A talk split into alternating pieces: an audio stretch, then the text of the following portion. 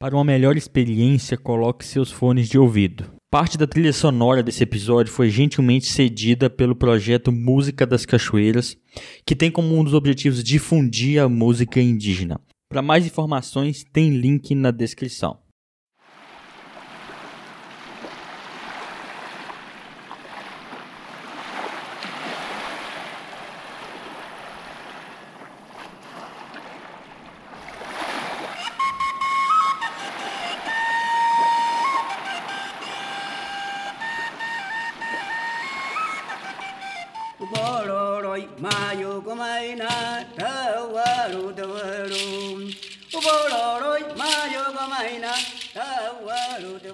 Nós viemos?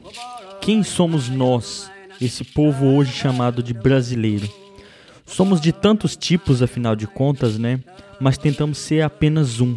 O que temos feito conosco nesses últimos 500 anos de história do Brasil que ainda tentamos nos encontrar em povos que estão a um oceano de distância? O que acontece conosco que ainda tentamos negar o nosso olhar para o nosso próprio solo? Depois de gravar esse episódio, eu tive uma profunda sensação de ignorância mesmo, de desconhecer a dimensão da tragédia que banhou e que ainda banha o nosso país. A história dessas terras que nós chamamos de Brasil precede o que estamos acostumados a pensar, os últimos 500 anos de história. Essa história dos humanos nesse continente tem pelo menos 15 mil anos, e de maneira arrogante nós costumamos pensar que todo esse acúmulo de sabedoria é inferior à importada da Europa. A verdade é que em menos de meio milênio nós enterramos deliberadamente todo o conhecimento acumulado desses povos originários. Quer dizer, quase todo o conhecimento, porque até hoje nós tentamos subjugar o que, que resta disso tudo. E a verdade também é que assistimos até hoje um dos maiores massacres da história da humanidade. E a educação, inclusive a educação formal, teve e tem um papel de dominação nessa história. Porque, como eu sempre digo, educação não é sinônimo de coisa boa. Nós costumamos pensar que essas terras aqui são nossas e que fronteiras nos dividem. E essas fronteiras são invenções muito convenientes para dividirmos o que nós chamamos de posse, mas sabemos muito bem que essas fronteiras não nos dividem na prática. E a pandemia mostrou muito bem isso. Esse episódio, além de uma jornada sobre educação, é uma jornada sobre quem somos como povo. O que estamos fazendo e, e como precisamos despertar para toda a questão dos povos originários brasileiros.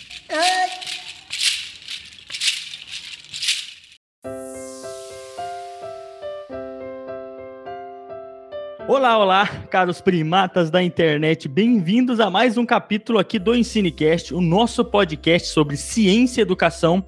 Aqui quem fala é o James, diretamente de Jataí, no miolo do Goiás. E hoje nós estamos aqui com um time de peso para falar de um assunto muito interessante que é sobre educação indígena. E os primatas participantes do episódio de hoje, além de mim, são, né, o Cristiano, falando aqui diretamente de Jataí também. Dá um grito aí, Cristiano. Fala, meus queridos ouvintes do Ensinecast, que prazer estar com vocês mais uma vez. Ó, oh, o nosso tema de hoje é de extrema importância. Vamos conversar, temos convidados especiais aqui hoje para a gente falar desse tema e discutir de uma maneira extraordinária, tá? Vamos junto aí. Isso aí, meu caro. E diretamente de Jataí também, né? A Eveline, dá um oi aí, Eveline. Olá, olá, olá, pessoal. Vamos conversar hoje sobre educação indígena e aprender com duas pessoas que são especialistas no assunto. E vamos lá, bora lá. É isso aí. E falando diretamente de bem longe daqui do miolo do Goiás, o Iberê, lá do Acre. Dá um oi aí, Iberê. Noite, apá, como é que estão? Gratidão aí pelo convite. Vamos conversar.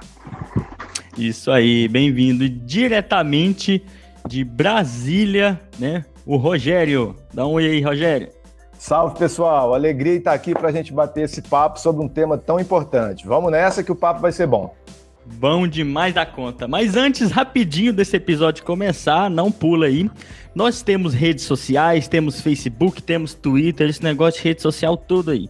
A gente não recebe um pão de queijo por isso tudo aqui, mas a gente espera que você compartilhe esse episódio, que nos siga nas redes sociais, que nos envie uma mensagem, que nos atormente, né, que discorde da gente, né, porque como uma boa construção científica educacional, suas opiniões, críticas e comentários são essenciais. E como eu sempre falo aqui no começo, nós queremos ouvir o que os ouvintes ouviram de nós, que é sempre muito interessante. E para ajudar o Ensinecast a crescer nessa labuta de discussão científica, de educação científica, você pode fazer o seguinte: você pode postar esse episódio nas suas redes sociais, enviar para pelo menos três colegas né, chegados. O boca a boca ainda é muito importante para o podcast, para a Podosfera. Ou se você quiser conversar com a gente, prosear, bater papo, discordar, a gente discute muito sobre ciência e educação no grupo, no WhatsApp do Ensinecast. Para entrar é só mandar uma mensagem para a gente nas redes sociais. E sem mais embromação, bora lá pro episódio, gente.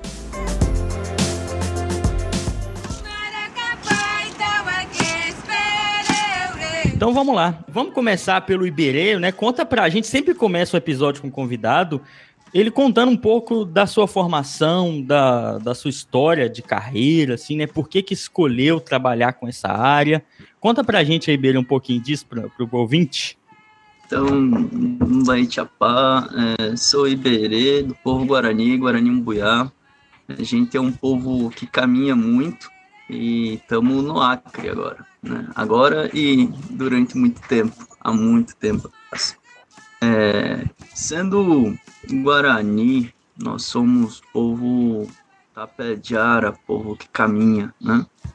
Eu acabei me formando em ciências sociais, depois fiz mestrado em sociologia, ciências sociais também, e agora estou concluindo doutorado em antropologia e na UNB tivemos que voltar porque não deu para continuar, né? Período da pandemia e, e tudo é muito caro, né? Aí, quando a gente não tem dinheiro, principalmente.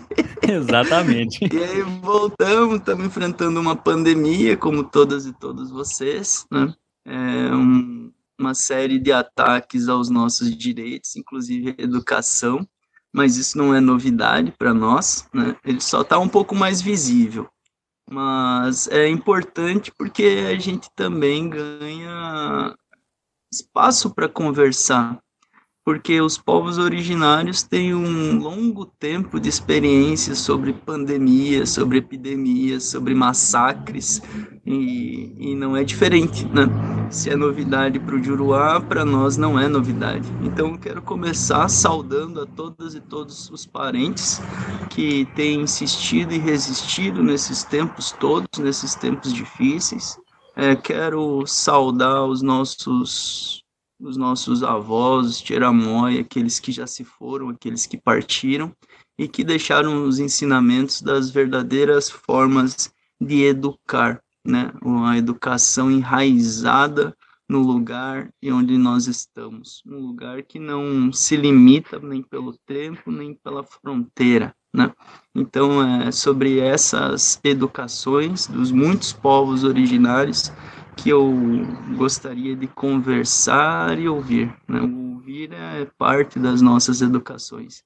E isso me deixa muito feliz porque eu estou entre parentes. Eu já conheço é, a maioria de vocês, o professor Rogério da UNB, nós já podemos conversar e as palavras dele reverberam durante muito tempo na, na minha mente. E isso é, me deixa muito feliz saber que aqui no Acre, enquanto a gente está lutando para manter vivo, tem outras pessoas que, que estão irmanados né, conosco. E isso muito nos alegra. Nós estamos atravessando nesse momento, enquanto eu falo para vocês, é, além da pandemia, né, além da, da Covid, a dengue, né, um surto de dengue aqui no Acre, e existem os parentes que estão nas comunidades, os parentes que estão nas periferias das, comunidades, das cidades.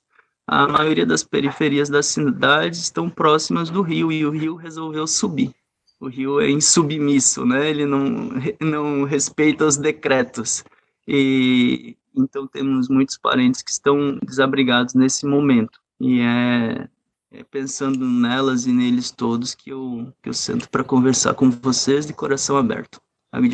Berê, é, é até estranho falar, mas eu nunca conversei com um indígena antes. E, e é um absurdo, não é? A gente terra que de vocês e eu nunca ter tido contato com um indígena antes. Então, eu queria perguntar sobre a sua história nesse sentido. Como você morava na, na aldeia e se escolarizou nela, saiu para fazer universidade. É, aí você falou assim que a, os guaranis são uma tribo que anda, né? Aí você falou assim, vocês ainda andam, apesar de terem perdido terem, estarem perdendo terras com o passar do tempo, vocês ainda conseguem andar? Vou falar um pouco sobre, sobre o nosso caminhar. Nós temos é, caminhos antigos, caminhos milenares.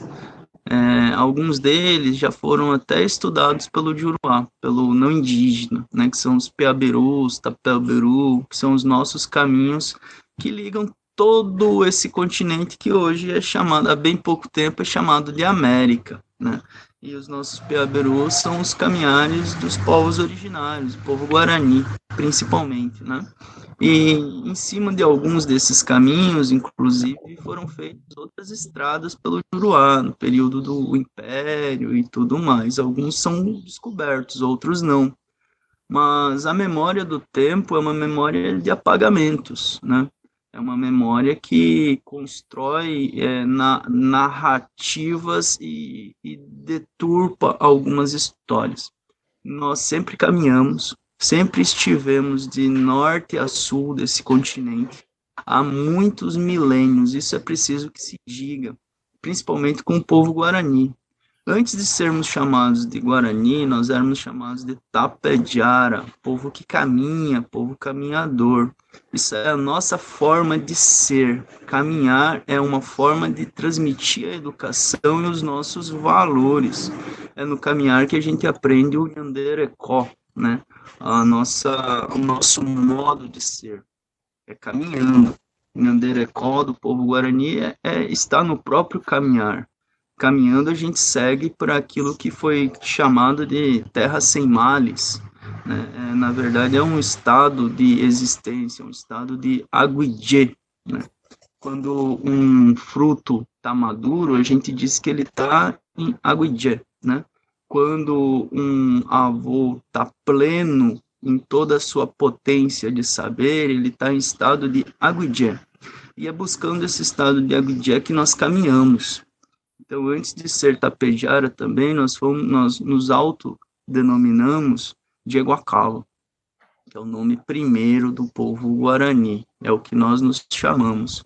E esse nosso caminhar, ele, ele é dado justamente para nós testarmos as nossas verdades, questionarmos as nossas verdades, testarmos a nossa coragem.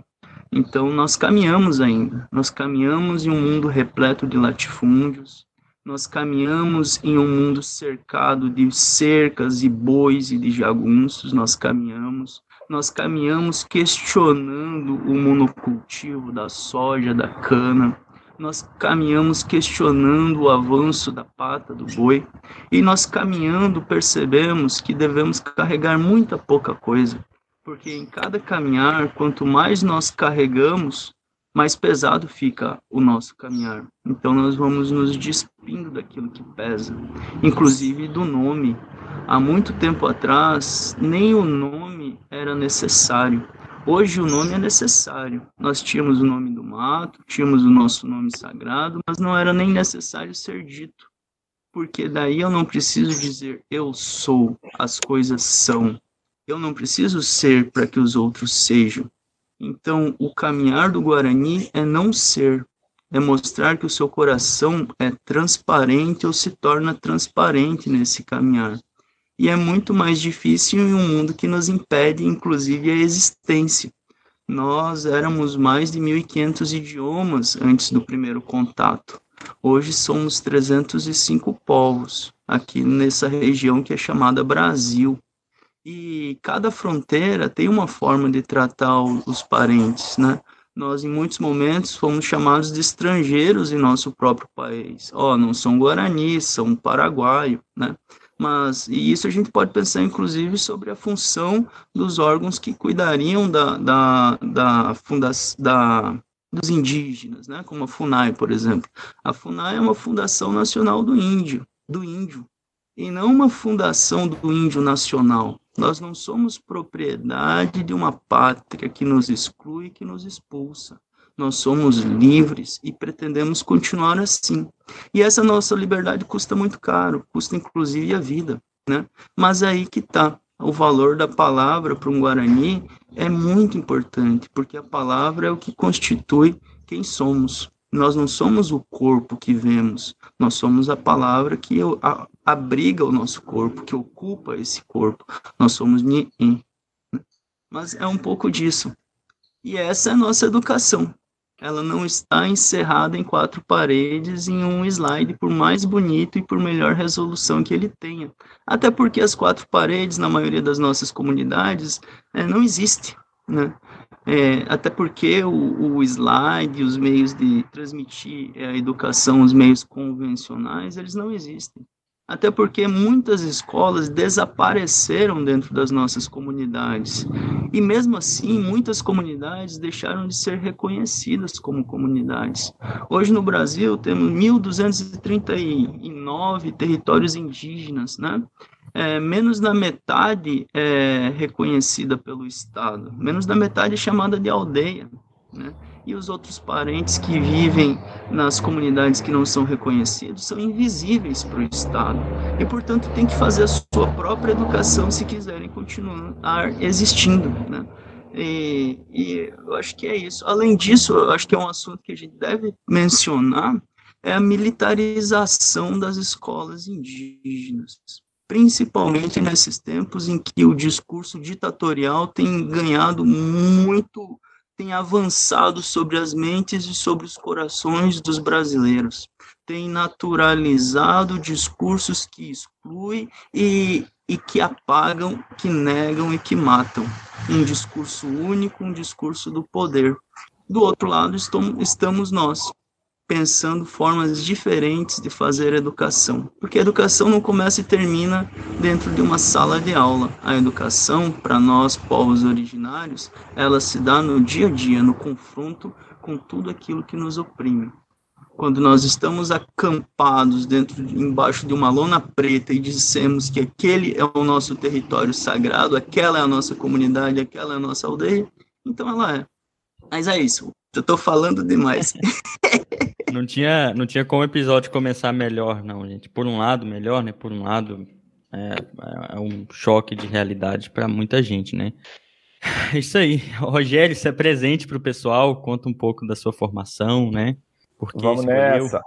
Salve, pessoal. Olha, assim, eu antes de falar de mim, eu quero colocar que essa fala do Iberê, é, em resposta à querida Eveline, né, que colocou, abriu o coração para dizer né, que não teve oportunidade de conversar com, com um indivíduo indígena dentro da realidade brasileira. Eu acho que isso é revelador, né? Isso é revelador. E a resposta do Iberê, como eu vi aqui comentários aqui, já, já até no chat, aqui nos bastidores dessa, dessa modalidade que a gente está utilizando, né? É, eu vou começar a me apresentar dizendo disso, Eveline é, tem mais de 20 anos que eu dialogo com populações indígenas do Brasil, né? E eu posso dizer que minha, é, antes e depois dessa possibilidade, dessa oportunidade, que eu me constituo, né? A minha identidade passa diretamente por esse diálogo com as populações indígenas. Eu posso dizer que o meu amadurecimento, a minha história de vida, o ser é, é, é que, que milita, que, que, que age politicamente hoje no sentido macro dessa palavra, da importância dessa palavra política, né? Passa por esse, por esse diálogo, por esse movimento que eu tive a oportunidade de fazer e que é negado a grande parte da população brasileira, né? Por motivos mil, né? Bom, no meio disso tudo tem academia, mas eu estou fazendo questão de me colocar dessa forma inicialmente para dizer que identidade, pensar diversidade no Brasil, quem somos, né? que se existe algum sentido para a brasilidade, passa pela questão da diversidade. Passa pela questão da diversidade, que é algo que muito tarde entra no universo acadêmico para ser debatido. E hoje ainda se fala muito pouco sobre isso na academia. Por isso eu deixei a academia para um segundo momento da minha apresentação.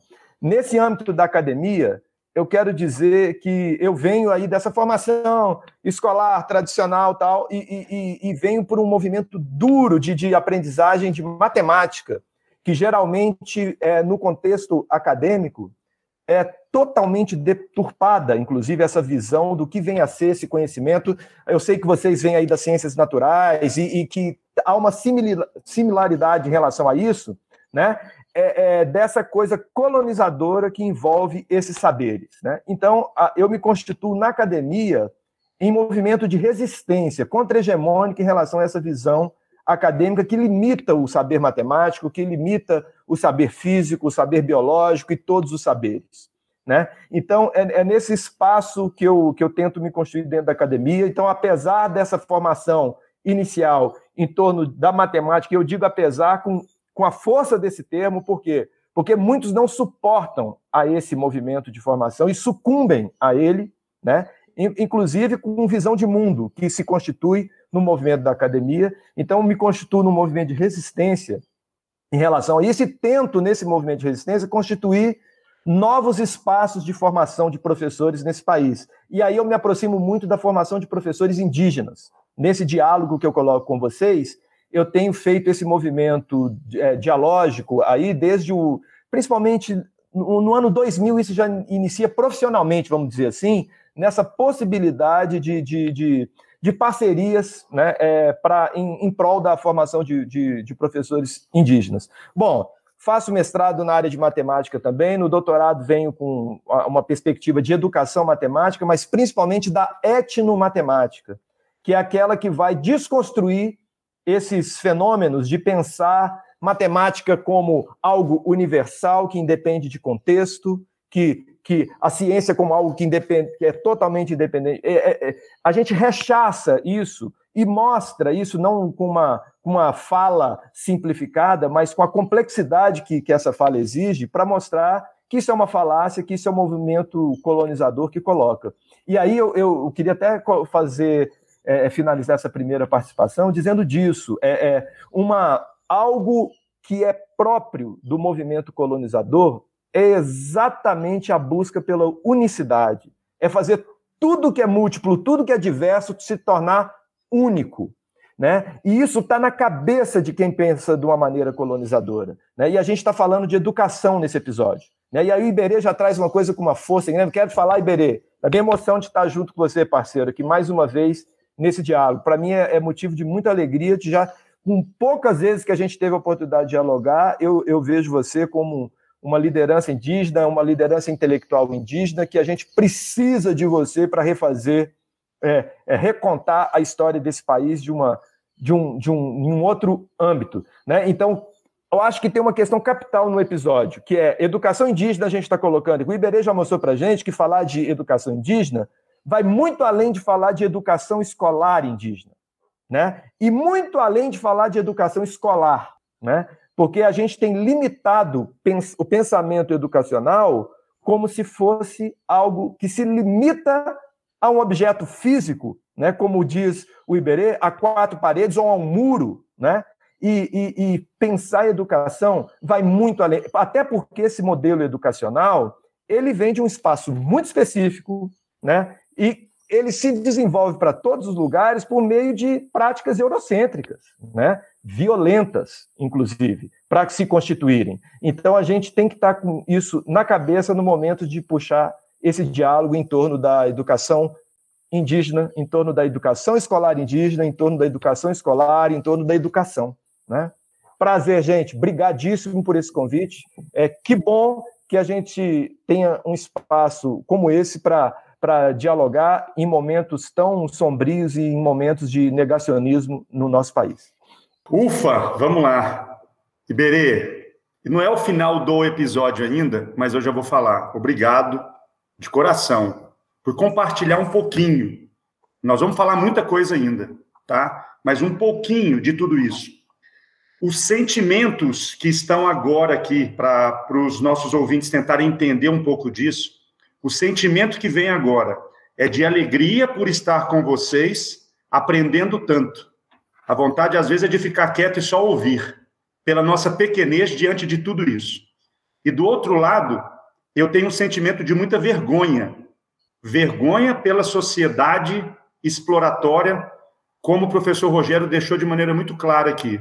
E essa visão da unicidade, da busca da unicidade em todo o processo exploratório, o Iberê deixou isso de maneira muito clara e no nosso meio mesmo assim, né, nós somos das ciências naturais, isso fica claríssimo com a monocultura, que é o que o que destrói, o que simplifica, o que desestabiliza tudo que a gente busca. Então eu tenho assim, de coração, agradeço muito essas palavras e eu acho que nós vamos aprender muito com esse episódio. Nós precisamos e nós temos que mudar um pouco toda essa visão que nós temos dos indígenas, dos povos é, é, tradicionais, dos povos que construíram tudo isso que nós somos hoje. E não tem como citar, é, deixar de citar, Rogério, um livro que, que para mim foi muito significativo, que deixa de maneira muito clara todo toda a questão do preconceito e tudo que é, os povos indígenas sofreram, não só no Brasil, mas na América de maneira geral, que é o livro do Eduardo Galeano, As Veias Abertas da América Latina, que não está diretamente ligado né, a isso, mas ele relata de maneira muito clara e o quanto que a nossa herança ela é gigantesca, o quanto que a nossa dívida ela é gigantesca. E o quanto que nós temos que lutar para que a gente não possa perder o pouco que nós temos ainda de todo esse conhecimento que o Iberê, em questão de minutos, conseguiu transbordar de uma maneira magnífica. Então, assim, vamos seguindo aí. Eu acho que o Rogério colocou de maneira muito interessante a questão da educação. Nós temos uma visão de uma educação totalmente, eu vou usar um termo aqui, constrangedora, porque ela, ela aprisiona, ela fecha, ela não faz com que toda essa criatividade, tudo isso que nós trazemos nato dentro de cada um de nós possa aflorar cada vez mais. E o desafio dessa educação tradicional, que veio lá da Europa no século XIX, começou a dominar de uma maneira gritante, ela se mantém muito forte. E quebrar com isso é muito difícil. E quando a gente traz isso daí, traz essa educação indígena associada a questões muito mais amplas, abertas, e não só a questão escolar, eu acho que isso faz a gente pensar de uma maneira muito mais significativa. Então vamos aí, porque eu acho que eu vou ficar mais quieto e vou aprender muito com todos vocês aí. Isso aí, é, é, realmente eu também vou aprender muito aqui hoje, né? E acho que não tinha um começo melhor para esse episódio. E muitos dos nossos ouvintes, é, o Iberê e Rogério, têm, é, essa vivência da Eveline, provavelmente, eu imagino com certeza no Brasil, no, que não tem convivência, não tem nem conhecimento dessa realidade. Às vezes, é, por causa da história, né, de colonização do Brasil, de, de massacre do, do que aconteceu no Brasil, Goiás, por exemplo, aqui onde a gente está, já não tem convívio com essa realidade, né? Foi transformado para algo bizarro, né? Infelizmente. E eu queria saber de vocês, como muitos aqui, com certeza ouvintes, não têm essa, essa, esse conhecimento dessa realidade, de, eu queria saber de onde vem tanto preconceito em relação aos indígenas, se vocês pudessem resumir, resumir para a gente, né? O que, que vocês pensam com base na vivência de vocês, se esse preconceito tem diminuído, tem aumentado, né? Ou como, enquanto também professores de ciências, como é que a gente pode ajudar a diminuir esse, esse preconceito? da educação. Da educação do colonizador. é, quando o. Imagina que estavam lá os, os, os que seriam os futuros conquistadores perdidos no meio do mar, tentando achar uma rota, diz que para as Índias, né? Com milênios de cultura e mapas em suas mãos e, e depois estavam doentes, né? Aí perdido por lá a gente encontra eles, dá, dá comida, ensina a tomar banho, né? Cura das suas feridas, né? E trata como parente aquilo que o Eduardo Galeano fez, né? Quando começou a usar o coração para traduzir o pensamento em palavras. e aí você cura o indivíduo. Mas ele tinha uma outra doença, uma doença do um. Essa doença é a doença que busca o poder, sempre.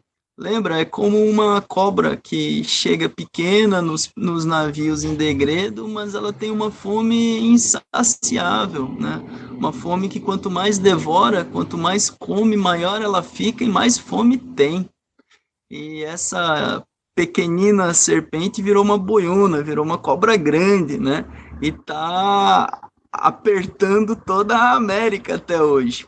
Tem uma história antiga sobre a nossa história de formação que diz o seguinte: quando o Nhanderu, nosso pai primeiro, ele ele foi se forjando, nada existia né, das coisas que a gente vê. E só existia a, o seu Piaguaçu, o seu grande coração que brilhava. Então ele foi se formando. Ele sentou num apucá, que é um banquinho como esse que eu estou aqui, e foi se enraizando o seu saber das coisas. Né? A sua, os seus braços foram se formando, se enraizando como ramagens floridas, e ele tomou né, é, noção do seu tamanho e da sua força. Antes dele estar por completo for, formado, é, ele ficava muito fraco e quem alimentava ele era Mainô, um beija-flor pequeno, né, que alimentar aquele que formaria o mundo das coisas que ainda não. E Mainô, ele buscava alimento na seiva de Jasukasute, que é a nossa mãe primeira. Então, antes de existir o Criador, existia uma grande mãe. Né? E ele tomou consciência e se formou. Quando ele viu e buscou o coração das coisas verdadeiras, ele se sentiu só. E foi então que ele se desdobrou. Ele era um, e ele se desdobrou em vários, como uma flor que se abre, que tem já em si todas as pétalas, mas está fechada. Então ele se desdobrou em Tupã, ele se desdobrou em Amandu, na, em Jacairá, Ruetetenondeguá. Então ele que era um, percebeu que o um é triste, o um é solitário, o um é ruim. E por isso ele se formou em vários. E sendo vários, a vida foi mais feliz. Eles perguntavam, riam e foram fazendo as coisas perguntando sem grandes afirmações. E nesse perguntar das coisas, eles formaram o mundo, o primeiro mundo. Quando o quis conhecer o mundo que ele ainda não sabia, né, com precisão, quando ele quis conhecer o mundo com profundidade, ele virou um tatu. E aí entrou no mundo e conheceu o mundo com profundidade.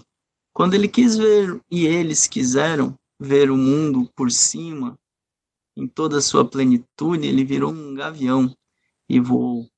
E quando ele quis pensar sobre a paciência da, dos seres e o seu tempo, ele virou uma pedra. E assim eles foram se transformando e perceberam que o um é ruim. E para nós, o um é ruim, porque toda vez que você diz eu sou, você exclui a possibilidade de que os outros sejam nessa matemática ocidental em que um é um e só pode ser um. E nós percebemos então que o um é um e é vários. Uma floresta que só tem uma árvore não é uma floresta, é um monocultivo. É o monocultivo do eucalipto, né? Uma floresta que só tem uma árvore, ela é triste, ela morre, a doença chega e mata ela. Assim é a vida. A vida sem a diversidade, a vida fica triste, a vida fenece, a vida morre. Por isso a diversidade ela é importante diversidade dos seres, dos saberes, dos fazeres, dos jeitos, dos sujeitos. Essas diversidades todas elas são necessárias para que a vida pulse e ela se mostre em toda a sua plenitude. Toda vez que o discurso do poder exclui outros saberes, ela exclui mundos outros. E o discurso do poder é o discurso que chegou na colonização, é o discurso do colonizador. O colonizador é um o discurso do colonizador é um discurso que é eficaz, mas ele é pobre. Ele é eficaz em dominação, porque impõe o medo, mas ele é pobre porque não reconhece outro. E o medo que ele impõe é o mesmo medo que ele sente. O discurso do poder é um discurso daquele que, com medo, se impõe pela força. Porque o medo te impede do diálogo, de fazer isso que a gente está fazendo, de confrontar as nossas próprias verdades, de questionar o nosso próprio pensamento, de sair de um ambiente que nós conhecemos e nos aventurar no caminhar de trilhas que ainda não percorremos, de sentir a dor dos espinhos e o sabor das plantas outras. Então, o discurso do colonizador é um discurso que é único, que é monológico e que não ouve outros discursos, porque apaga outros discursos para permanecer como única fonte de saber. E a educação foi esse ponto a imposição de um único idioma, a imposição de uma forma única de educação, de um único Deus exclusivo, de uma única cultura, e como dizia o Eduardo Galeano, nós que não temos cultura, temos folclore, nós que não, não temos religião, temos superstição, nós que valemos muito menos do que a bala do que nos mata. Né? Então é o discurso do um, um discurso do poder que exclui as nossas diversidades. Antes do primeiro contato, 1.500 idiomas, milhares de povos convivendo, coabitando, vivendo. Depois que chega a colonização, diminuem os discursos, diminuem as pessoas, são apagadas, assassinadas né, em genocídios e etnocídios, e hoje, 500 anos de contato, ainda não nos descobriram, ainda não nos conheceram.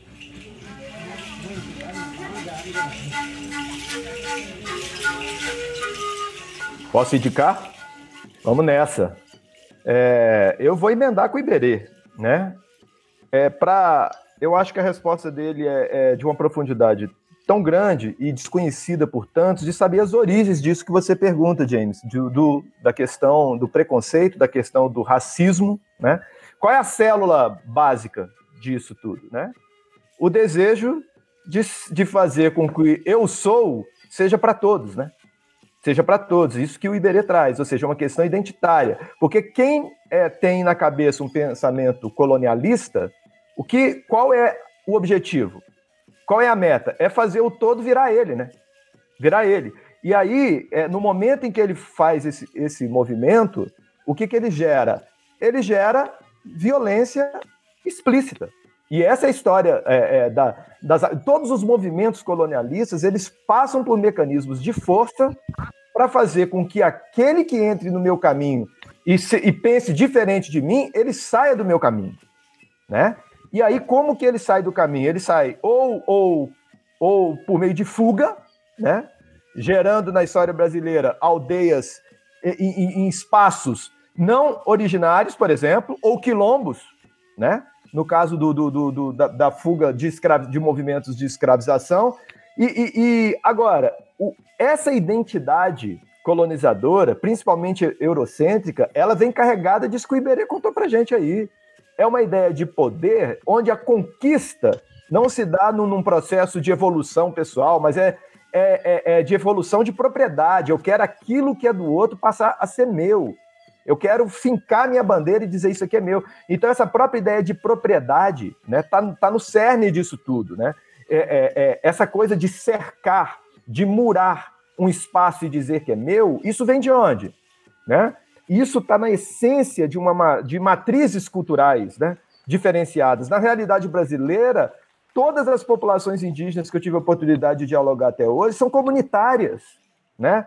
O outro importa tanto quanto eu, e, e juntos a gente constrói um locus, um espaço de troca, um espaço de, de, de, de convivência, de, de, de transcendência. Né? Então, é, é, esse choque, gente, esse choque não é passado. Essa é uma, uma questão para a gente colocar. Muitas vezes, né, em livros grotescos aí, didáticos de história, em, em pessoas grotescas com, com seus discursos, tratam isso como se fosse, não, isso faz 300 anos, isso faz... Não, a gente está falando hoje. Esse movimento permanece, ele está vivo. Essa agressão é diária. E ela não é uma agressão somente epistêmica, né? Ela é genocida, né? Ela é etnocida.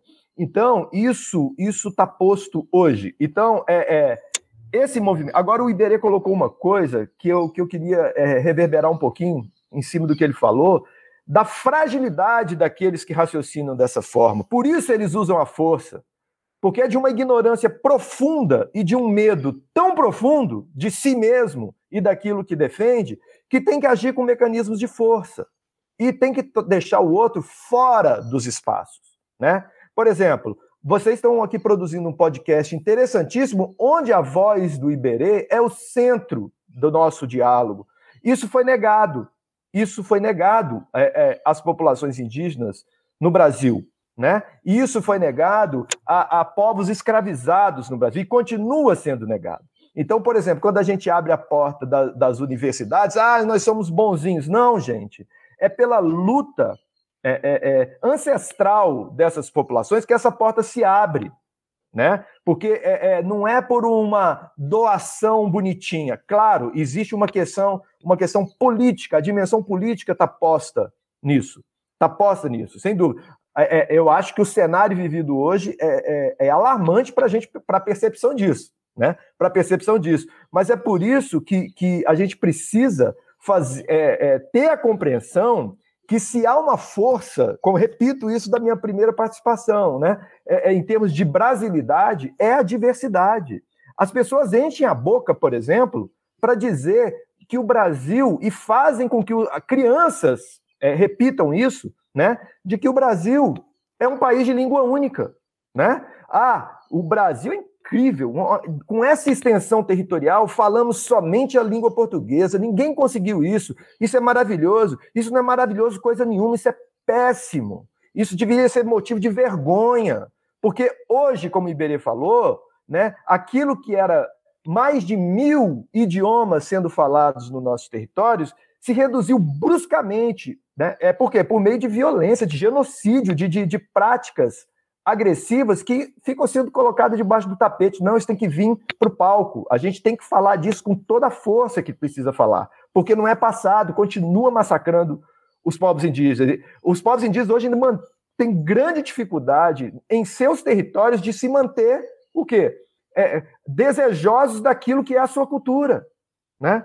Então, isso, o, o Gilson Tapirapé, que estaria conosco aqui hoje, teve alguma questão aí tecnológica que impediu, ele é um lutador disso, ou seja, de, de, de fazer com que a língua materna, ela, imagina o que, que uma língua materna traz sobre concepção de mundo, de vida, de equilíbrio vital. Está tudo nela. Se você rompe com isso, você tem é um ato de, de agressão inimaginável, né? E isso está em curso ainda no nosso país. Então a gente tem que se orgulhar, porque o nosso país tem mais de 300 etnias hoje, depois disso tudo que, que, que tem sido feito. Né? Então, esse é o nosso orgulho. O nosso orgulho não é de uma língua única, ou de um comportamento único, de um conhecimento único, ou, ou, ou de um único modo de educar. Né? E isso a gente precisa ter isso na, na, na veia, na alma, é, é, a gente tem que estar tá com isso forte, é, é, é, porque essa educação. Ó, vamos aqui um pouquinho, rapidamente, já finalizando essa, essa fala. Hora que a gente vai para o movimento educacional, as tentativas agora é de base nacional curricular comum, né?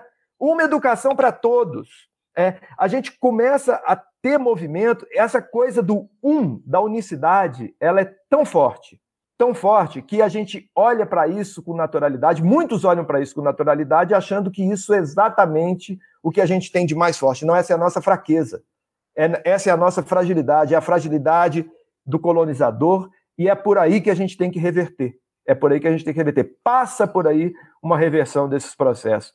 Numa próxima participação, para não ficar muito com a palavra, é, eu quero falar um pouquinho sobre conhecimentos específicos que trazem isso que o Iberê falou, com tanta grandeza que é essa questão do pensamento dual e não unitário. Mas a gente fala isso mais para frente um pouco.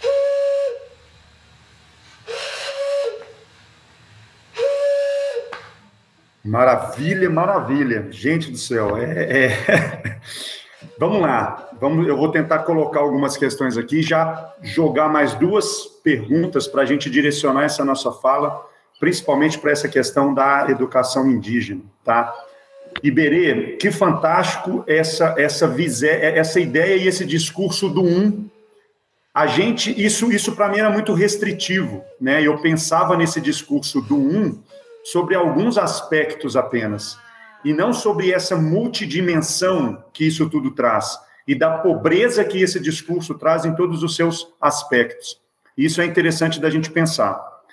E aí é o seguinte: com toda essa visão coletiva da multiplicidade é, de tudo, é, exposta por, é, principalmente por você, Iberê, dentro dessa parte, dentro desses ensinamentos indígenas, eu tenho dois questionamentos. Primeiro é, como que tudo isso é trabalhado com é, os indígenas, com essa educação diretamente nas, é, nas populações indígenas? E, e o segundo ponto, como que nós, que muitas vezes somos colocados como doutrinadores, se vota uma escola sem partido, buscando exatamente essa unificação que o Rogério colocou, e nós somos taxados muitas vezes de que estamos tentando trazer ideias né, é, diferentes aí. Como que nós podemos atuar junto com vocês dentro dessa, dentro dessa questão de uma visão muito, muito mais múltipla, coletiva, em uma educação formal que se formaliza cada vez mais, que se transforma cada vez mais neste um que a gente tem que fugir dele. Eu te falo isso daí por quê? Porque eu, enquanto professor hoje de universidade, mas professor e formador de professores da educação básica, já fui professor de educação básica, isso é algo que nos incomoda profundamente. É, é, muito triste você perceber o quanto que um material didático não agrega em nada para aquele aluno. Eu me lembro exatamente de uma aula minha aqui em Jataí, que o pessoal comentou assim: ah, Jataí tem esse nome por causa de uma abelha. Eu falei, não, mas Jataí é uma palavra que é indígena e quer dizer fruto comestível de casca dura. E é o nome popular do jatobá, que é uma das espécies mais comuns que nós temos aqui nessa região. Ninguém fazia a mínima ideia desses, desse, desses outras, dessa outra forma de se enxergar essa palavra que dá nome à nossa cidade, exatamente pela pobreza das informações que são passadas aí. Como fazer isso? Vamos lá. uh, as perguntas são melhores do que as respostas. Eu acho que primeiro, primeira forma é se perguntar. Né? Quanto mais a gente se pergunta, melhor fica. Eu vou dar um, um exemplo. A, a própria UNB, né? Entram, estamos conseguindo por muita luta, subindo naquela rampa lá durante muito tempo, acampando e tudo mais, que mais parentes indígenas com culturas outras né, entrem na universidade. Entraram as pessoas, a, as culturas e as educações entraram muito pouco os saberes indígenas. Nós temos os estudantes chamados de alunos, e me parece que aluno vem lá do latim, que é sem luz e tudo mais. Né? Não sei muito bem disso e nem tenho certeza. E também não, não quero ter muitas essas certezas aí, não. Mas imagina, chegam povos diferentes, né? E nós conseguimos também, com muita luta, que aí na colina exista um espaço para os nossos parentes ficarem os nossos parentes que fazem mestrado e doutorado. Os parentes que fazem mestrados têm que pagar para ficar. Os que fazem doutorado também. Então nós conseguimos um lugar para para que a gente possa alugar parto, né? Isso não é política. Peraí, esclarece aqui para nós o que é colina, que eu não sei.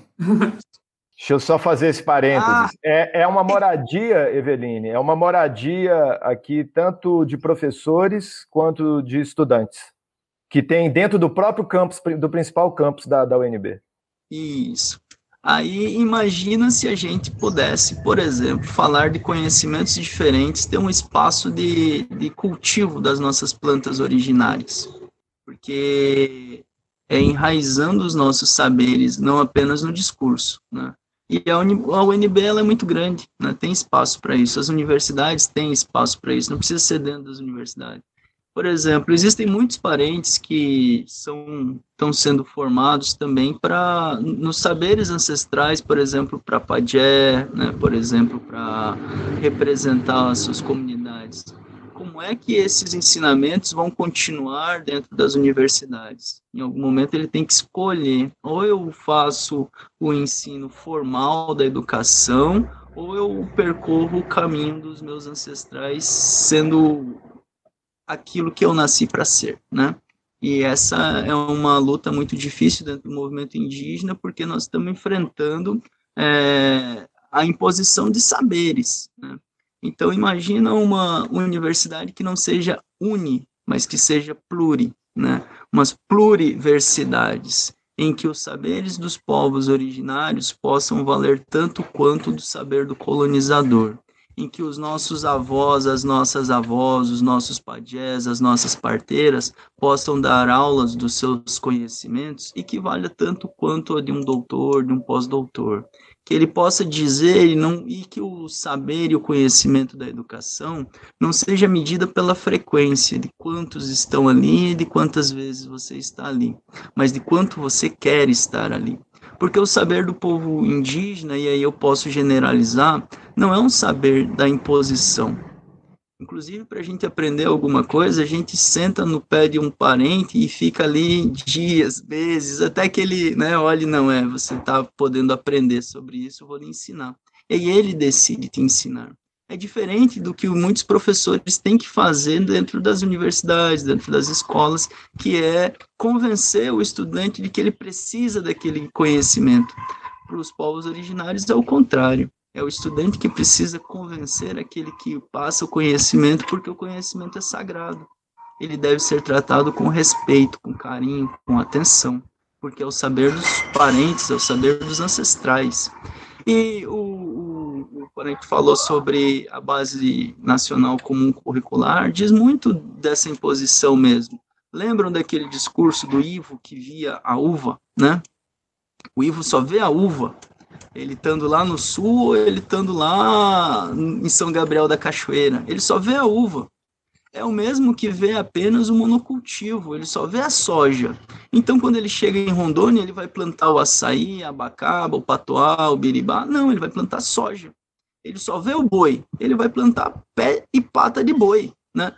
Então, essa educação do único é uma educação que não nos serve, é uma educação que tem sido colocada não está apenas no passado, está em qualquer comunidade que você for e perguntar sobre questões de 10 anos atrás, de 5 anos atrás e agora ainda, da imposição do idioma, de que parentes tiveram a boca queimada, a, parente vivo, a boca queimada, ou foi açoitado no centro da, da, da, do pátio da escola por falar o seu idioma. Quantos Guarani têm essas memórias para conversar e, e falar para vocês e para todas e todos nós nesse tempo de civilização, nesse tempo do, do, do, do civilizado, do moderno, do desenvolvido? nesses tempos agora. Se vocês pegarem quantos pajés, quantas parteiras tiveram seus corpos amarrados ou tiveram suas mãos cortadas por serem indígenas, ou quantas mães de santo, quantos pais de santo tiveram, é, foram postos em cima de, de, de, de formigueiros, né, para negar as suas culturas. Mas as nossas culturas continuam vivas, não está apenas no passado. Se vocês pegarem as, os índices de mortalidade, que são aqueles dados frios, né, de números apenas, vocês verão que no tempo da pandemia o dobro de povos indígenas, o dobro de indígenas é contaminado. E antes da pandemia, cinco vezes mais morriam indígenas. A taxa de natalidade é cinco de mortalidade até cinco anos é cinco vezes a média nacional. E entre os Guarani é 11, 12 vezes, 15 vezes, entre os Chavante também.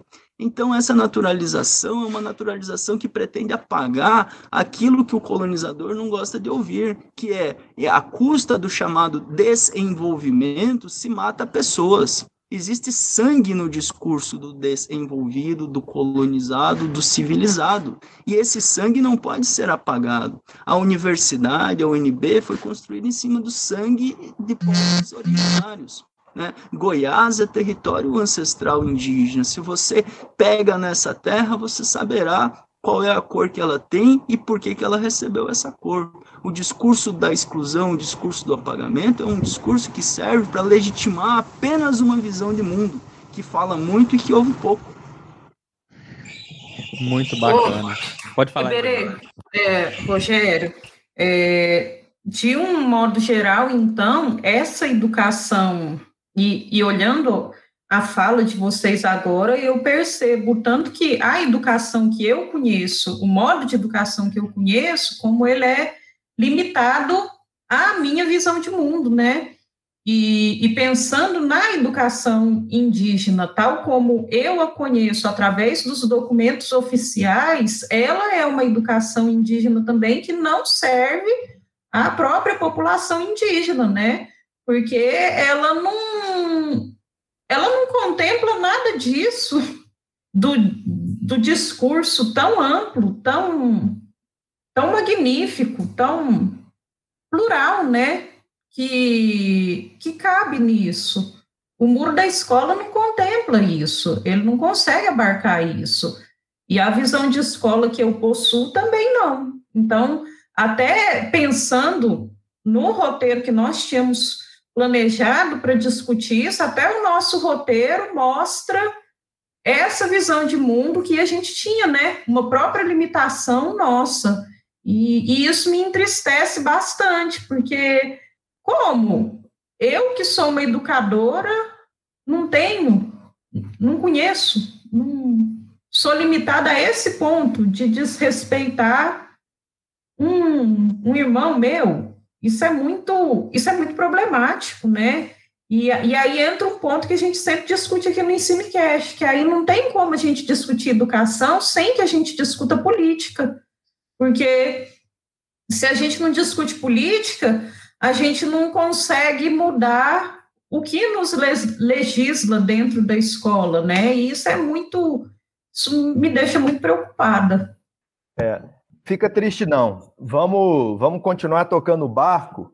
Vamos continuar tocando o barco e nós vamos, nós, os indígenas, o, o Ailton Krenak teve uma, uma fala muito interessante quando ele foi questionado sobre isso, né? Agora, como, como assim, se é, essa realidade maluca que a gente está vivendo agora, na dimensão política, como você toca, né? Ué, como vocês vão fazer? Porque vocês estão, vão ser agora é, violentados nessa realidade que está vendo? Ele falou: não, peraí, peraí. É, é, a sua pergunta está equivocada, né? Eu quero saber como você vai fazer, né? Porque nós estamos aí há cinco séculos nessa luta e a gente está pronto para ela.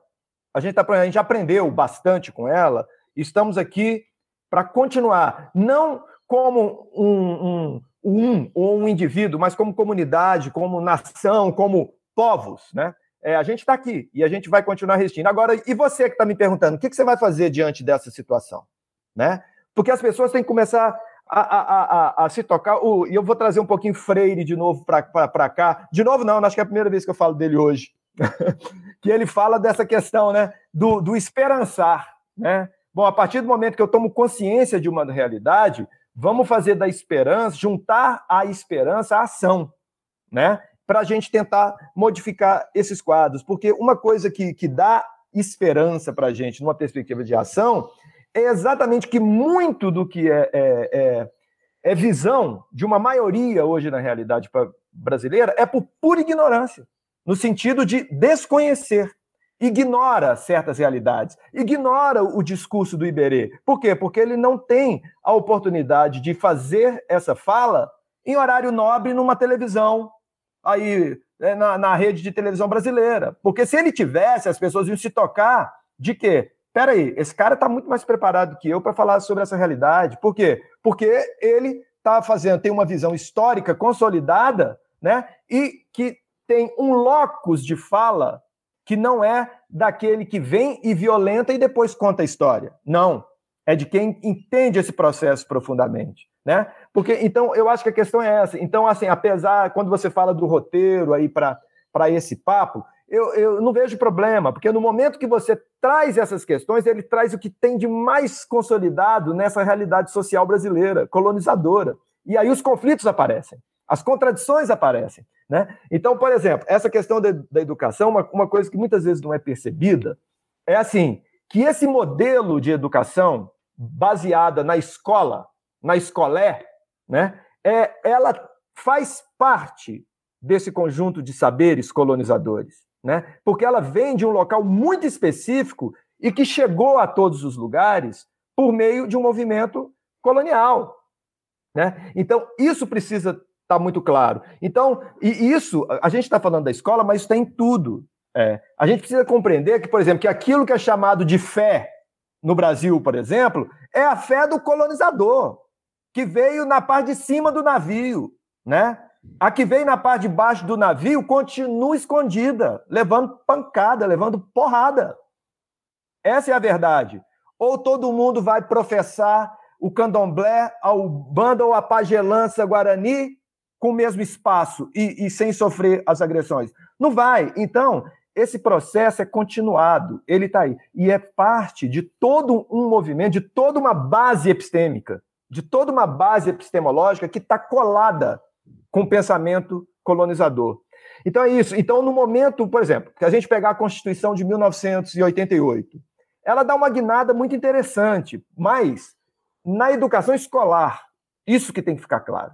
Ela fala: olha, os indígenas, os quilombolas, têm direito constituído de fazer os seus modelos educacional escolares, né, ao seu modo, da maneira que quiserem, se apropriem desses espaços.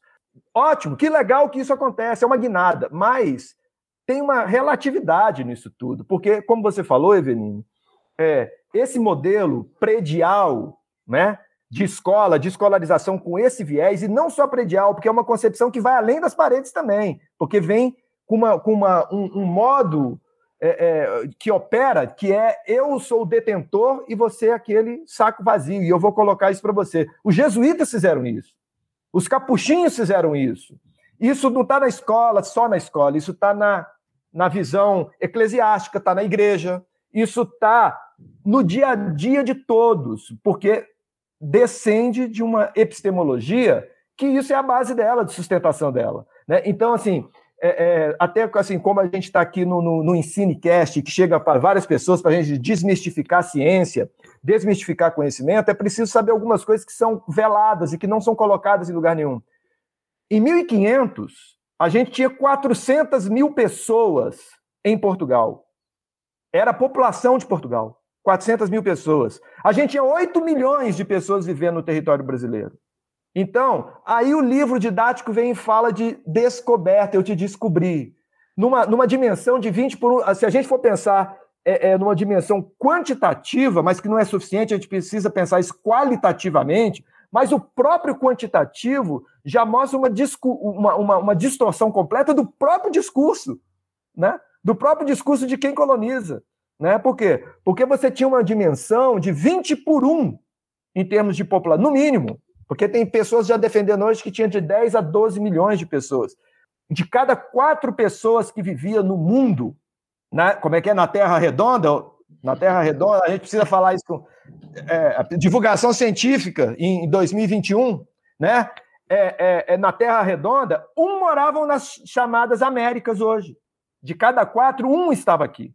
Né? E aí a gente vai falar de descoberta, de, de e, e com uma questão aí para a gente pensar. Não é só uma questão quantitativa. A gente está falando aqui com Guarani Mibiá, a gente está falando com o Aquém Xerente, a gente está falando com o, o, o Craô, com a com, a gente está falando com nações. Então, olha aí a unicidade de novo. O indígena apaga tudo. Olha o apagamento o apagamento de identidades, né? Toda, percebam isso, né? O, o, o africano, já viu isso? O africano, um continente de uma riqueza, de uma pluralidade, de uma diversidade tão maravilhosa, reduzida ao o africano. Mas quando você quer falar de uma nação que tem poder, você fala a França, a Inglaterra. E aí, só que as pessoas não percebem, mesmo aquele, aqueles que acham que estão de fora disso tudo, de repente fala assim: o latino, já percebeu que tem uma conotação? Ah, vocês são latinos. Ou você. Gente, essas categorizações aí, essas categorias que colocam a diversidade dentro de algo comum, de algo tal, ela está posta e, e, é própria da nossa da nossa realidade. E, e, e, é, e passa batido. Passa batido. E isso é tão, tão louco, tão visceral, que se vocês forem pegar, por exemplo, o, o os diferentes modos de colonizar. Por exemplo, os espanhóis, ao chegarem ali na, na cultu nas culturas incas, o que, que se fazia? Soterrava artefatos. Soterrava. A Catedral do México, da cidade do México, é o quê? Feita em cima do, da, do principal templo azteca. Então, isso deixa de ser só discursivo e passa a ter uma ação de soterrar aquilo que é do outro, tudo aquilo que mostra a fragilidade de mim mesmo, né? Então, ou a gente desconstrói os nossos saberes para se reconstituir enquanto identidade, ou a gente vai continuar fazendo o quê? Reproduzindo o discurso oficial, o discurso violento, o discurso sanguinário, o discurso do colonizador.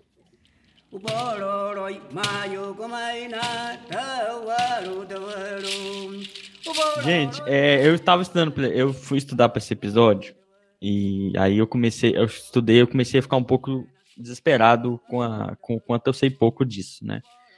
Eu sou licenciado em biologia, passei pela escola básica brasileira e eu sei muito pouco disso. Quem te vê na escola básica dessa, dessas questões é muito, às vezes até ingênua, sabe? Infantilizada da, da, das culturas originárias aqui das Américas. E eu fui ler, e um dos primeiros contatos mais dramáticos que eu tive foi com um livro que eu li há pouco tempo, A Ferro e Fogo, é, da história, acho que o, o subtítulo dele, depois eu falo. E aí eu comecei a ter dimensão dessa história, né, de, de genocídio. E aí eu acabei adentrando na história da América Central também, e eu fiquei, eu, me dá enjoo quando eu, eu começo a ver essas coisas assim. Eu, fi, eu fiquei enjoado, eu tive que parar, eu, eu parei, aí depois eu voltei para estudar, porque é um, foi um, um choque muito grande para mim, perceber que eu tô inserido nesse contexto, como a Evine falou um pouco, e eu não sei nada sobre ele, né? Jataí chama Jataí, por esse motivo que o Cristiano já falou, e a maior parte da cidade já deturpou tudo, tudo isso, tá, sabe? E eu fiquei um pouco assustado. E aí eu fui, adentrei essa questão das, da, de alguns trabalhos de educação indígena, e aí parece que tem duas vertentes, me corrija se eu estiver errado. Uma que é uma vertente meio que, que do, oficial, né, da Constituição Federal, toda bonita, que não é implementada, nem, nem ela parece ser tão bonita assim, e também não é implementada. Existe uma vertente, digamos assim, não oficial, que é, tenta trazer isso que vocês estão falando, né, que é derrubar essa tentativa de é, unificação, de homogeneização de um país que, que não é assim nas suas raízes. E aí eu queria saber de vocês, né? Se, se eu for prolixo, pode, podem, podem me falar. Então, não é possível falar de escolas nas aldeias? É possível falar de várias educações indígenas, então? Né? Como é que a gente poderia organizar isso no nosso país? Acho que essa ficou minha dúvida depois de toda essa história que eu tive para estar tá aqui nesse episódio de hoje, né? Que é a minha epifania aqui. É, eu vou falar um pouco. Primeiro lugar, tem a diferença que o professor Rogério falou. Existe educação indígena, existe educação, existe educação indígena e existe educação escolar indígena. O problema é que se confunde educação indígena com educação escolar indígena. E essa educação escolar indígena normalmente é passada para os indígenas por não indígenas. Né?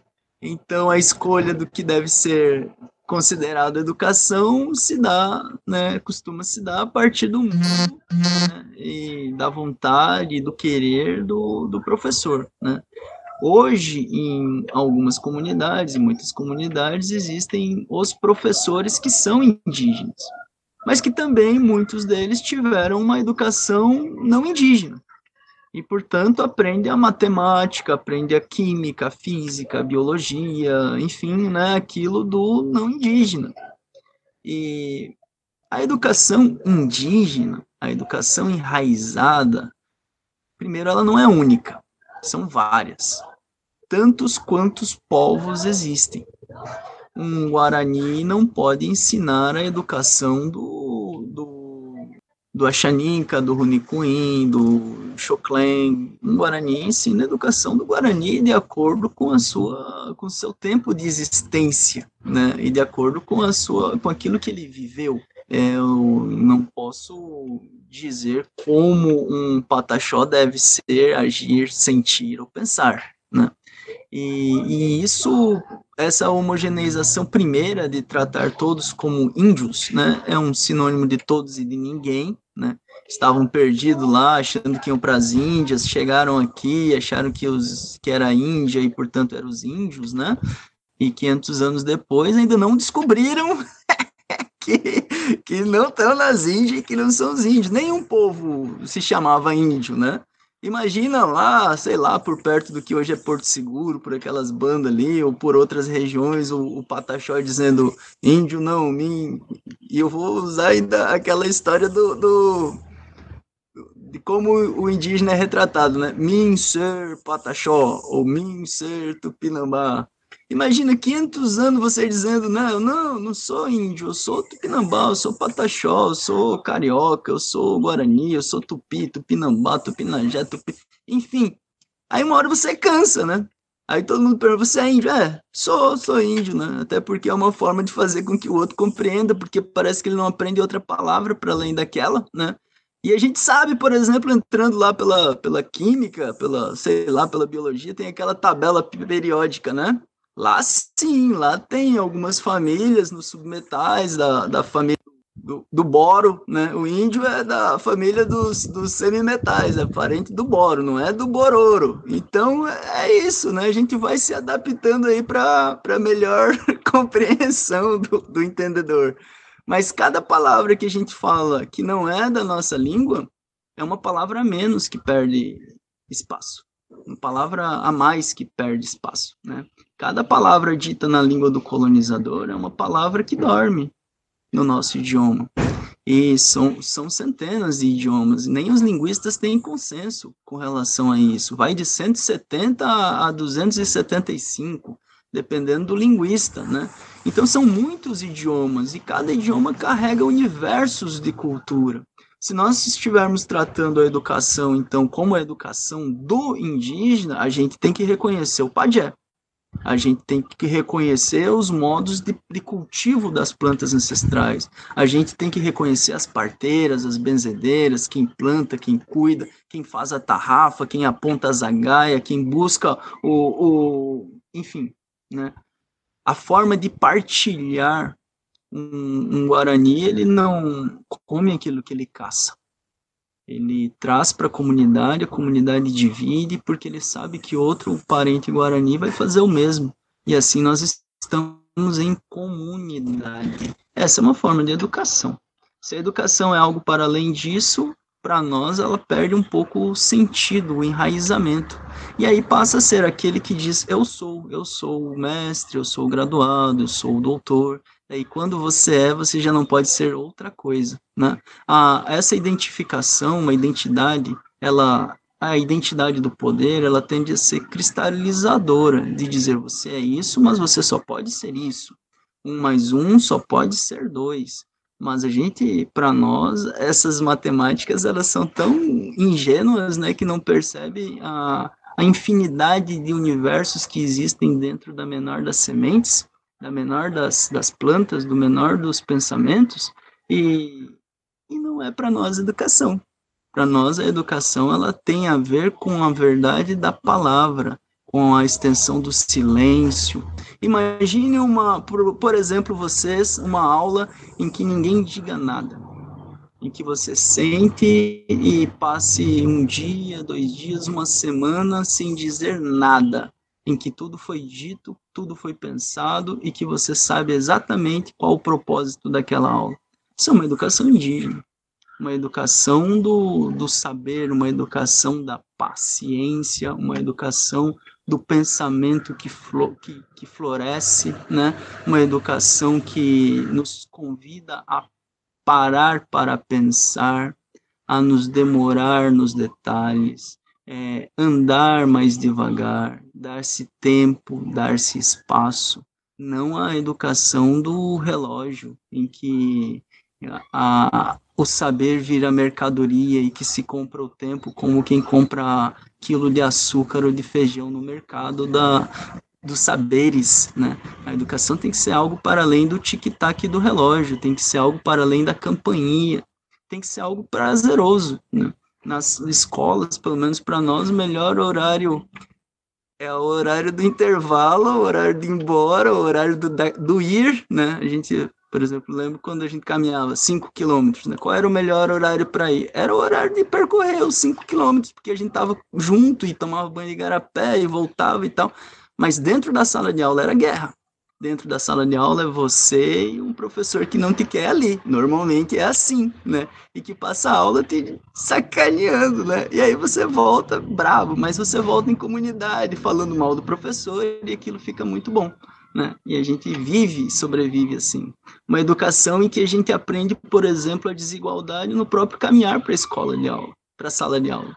Enquanto nós caminhávamos, que não tinha estrada e que a gente enfrentava de um lado da fazenda é, os boi Nelore, a gente aprendeu o que é boi e que é Nelore, que eles são bravos.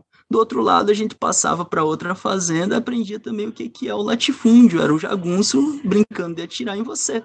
Né? Então, essa é uma educação, ela não se dá necessariamente dentro da sala de aula. Dentro da sala de aula, a gente aprendia coisas como como é o indígena. Ele faz assim, né? Ele diz palavras pouco min ser, min vai. Ele é o índio. Ele é o tonto, né? Ele é o que morre sempre nos filmes de Hollywood. Ele é a representação de um passado que já não existe mais ele é primitivo, ele é preguiçoso, enfim, né? ele, ele é muita coisa que a gente não gostaria de ser, e a gente se olha, e, enfim, então eu não sou índio, eu sou guarani, eu não sou índio, eu sou tupi, né? Porque ser índio é, é complicado quando você constrói uma identidade que é sinônimo de tudo aquilo que o, que o passado da Europa é, chama para si e joga no outro como um espelho que reflete as suas próprias imperfeições, né? Não de um lugar em que um dia vocês que eles chegarão a ser, mas de um lugar em que nós nunca fomos, nunca estivemos, né? E aí o sinal, o sinônimo de desenvolvimento vira nós lá no passado e eles como reflexo do, do, do que é o ser desenvolvido. Para nós isso não existe. Nós estamos em pleno desenvolvimento quando nos aproximamos daqueles que nos originaram dos nossos primeiros formadores, do seu caminhar sem ruídos, da sua simplicidade, do seu pensamento que desdobra mundos e de mundos que caibam muitos mundos, todos eles diversos, todos eles plurais e que não excluam nem pelo medo e nem pela pressão dos latifúndios. Pensando nisso aí que o Iberê está falando, é, na verdade, de uma maneira geral, então, é, agora eu nem sei mais como falar depois disso que o, o Iberê falou, que eu ia falar, o, os indígenas são muito fortes, mas eu quero falar cada cultura indígena, então, é muito forte ao não ter sido contaminada pela cultura branca. Por, por isso que a gente vem propagando, né, pelo latifúndio, pela monocultura, pelo ganhar dinheiro, pelo ter uma casa, por estar na cidade, porque como vocês conseguiram, apesar de tudo, sobreviver a isso? Como essas famílias conseguiram sobreviver a isso e continuar ainda com a sua cultura, né? É, eu acho que não imune, né? Porque não tem jeito de ficar imune, mas é, com permanecendo com tudo ainda, né? Com o seu conhecimento, a sua sabedoria, com é muita força, né? Porque ontem mesmo a gente fica pensando assim, chega um dia e fica pensando, ah, e agora? Eu tô aqui, será que a gente precisa ganhar mais dinheiro? Será que onde eu tô tá bem? Será que enquanto os outros estão pensando, não, a caça que eu trouxe não é para mim, é para nós, né? Não é eu, somos nós. Então é muito, muito profundo e bonito. Posso emendar de cá? A gente fica coçando, né, de vontade. De... é tão bom o papo. É, eu quero trazer um, de novo uma dimensão nisso tudo que a gente está falando, que é essa dimensão política mesmo, né? Porque uma coisa que não, que eu acho assim que tem que ficar Acho que a gente tem que ir a fundo nela, na complexidade do que significa falar de educação escolar indígena, né? que a gente está trazendo isso para a nossa conversa aqui. que assim, eu vou até trazer uma fala do, do professor Ubiratã D'Ambrosio, que é também um guerreiro aí em, em prol dessa, dessa. de desmistificar mesmo, de desconstruir a academia, é, saberes científicos, saberes matemáticos, trazendo mais qualidade para estudo né, e profundidade para estudo. Ele fala assim: não tem problema nenhum é, em eu conhecer o, o, a construção de conhecimento do outro, né? desde que minhas raízes estejam consolidadas. Se as minhas raízes culturais, as minhas raízes de saberes estão consolidadas, beleza, eu posso é, criticamente conhecer aquilo que é do outro, não há problema. Agora, um problema surge quando eu fragilizo mecanismos de força, fragilizo as minhas raízes, aquilo que eu tenho como saber, e me exige que eu venha a compreender, a, a muitas vezes nem a compreender, a repetir, né? um conhecimento alheio, um conhecimento de fora, um conhecimento exterior. Não é à toa que o antônimo de indígena é alienígena, né? Ou seja, eu conhecer o saber alienígena e não o meu saber de raiz, né? Então isso, isso está posto para a educação escolar indígena. Qual o papel dela, né? Já que ela também é parte disso tudo, como eu estava falando, desses conjunto de saberes. É uma forma de educar muito específica, muito própria não é? Então, vamos pensar isso, né? Qual o papel dessa de uma educação escolar chavante? É trazer o universo eurocêntrico para dentro da aldeia? Ou é desconstruir essa realidade escolar e fazer se apropriar desse objeto estrangeiro, desse objeto alienígena, colocando ali aquilo que eu considero de valor para a minha comunidade? Isso é um desafio posto por os povos indígenas. O desafio é de ordem curricular, é de ordem política, é de ordem é, é, é, é, no sentido e político muitas vezes numa proximidade que a gente não imagina. Por exemplo, tem municípios onde a visão de educação de um determinado município atinge diretamente o funcionamento de uma escola indígena de um determinado município. Às vezes é o estado, às vezes é um estado. O estado do Tocantins tem uma política, o estado do Maranhão tem outra, o estado do Acre tem outra, e ficam à mercê disso. Por exemplo, o que, seria um calendário escolar do povo aquém? Bom, eu preciso saber do que temos de elementos importantes dentro de uma jornada anual, sei lá se anual é uma referência, inclusive, né? Então, é, isso tudo é muito importante. Quais são os rituais importantes em determinado momento? É, a prática da, da roça. Em que momento eu preciso dar atenção a isso? E preciso. E Percebe? Há mil elementos dentro de uma realidade cultural que são desconsiderados muitas vezes por secretarias de educação de municípios, de estado. Então, isso é região de conflito. A escola revela esses conflitos. Né? Mas isso é uma face que eu acho importante a gente estar debatendo. Ou seja, o indígena é, desconstruir esses espaços e tentar se apropriar desses espaços a partir das suas referências é um desafio cotidiano dos diretores das escolas que a gente tem alegria, por exemplo, de saber que muitos deles hoje são indígenas. Há muito pouco tempo atrás, nenhum era. Isso já é uma conquista indígena. Os professores serem indígenas.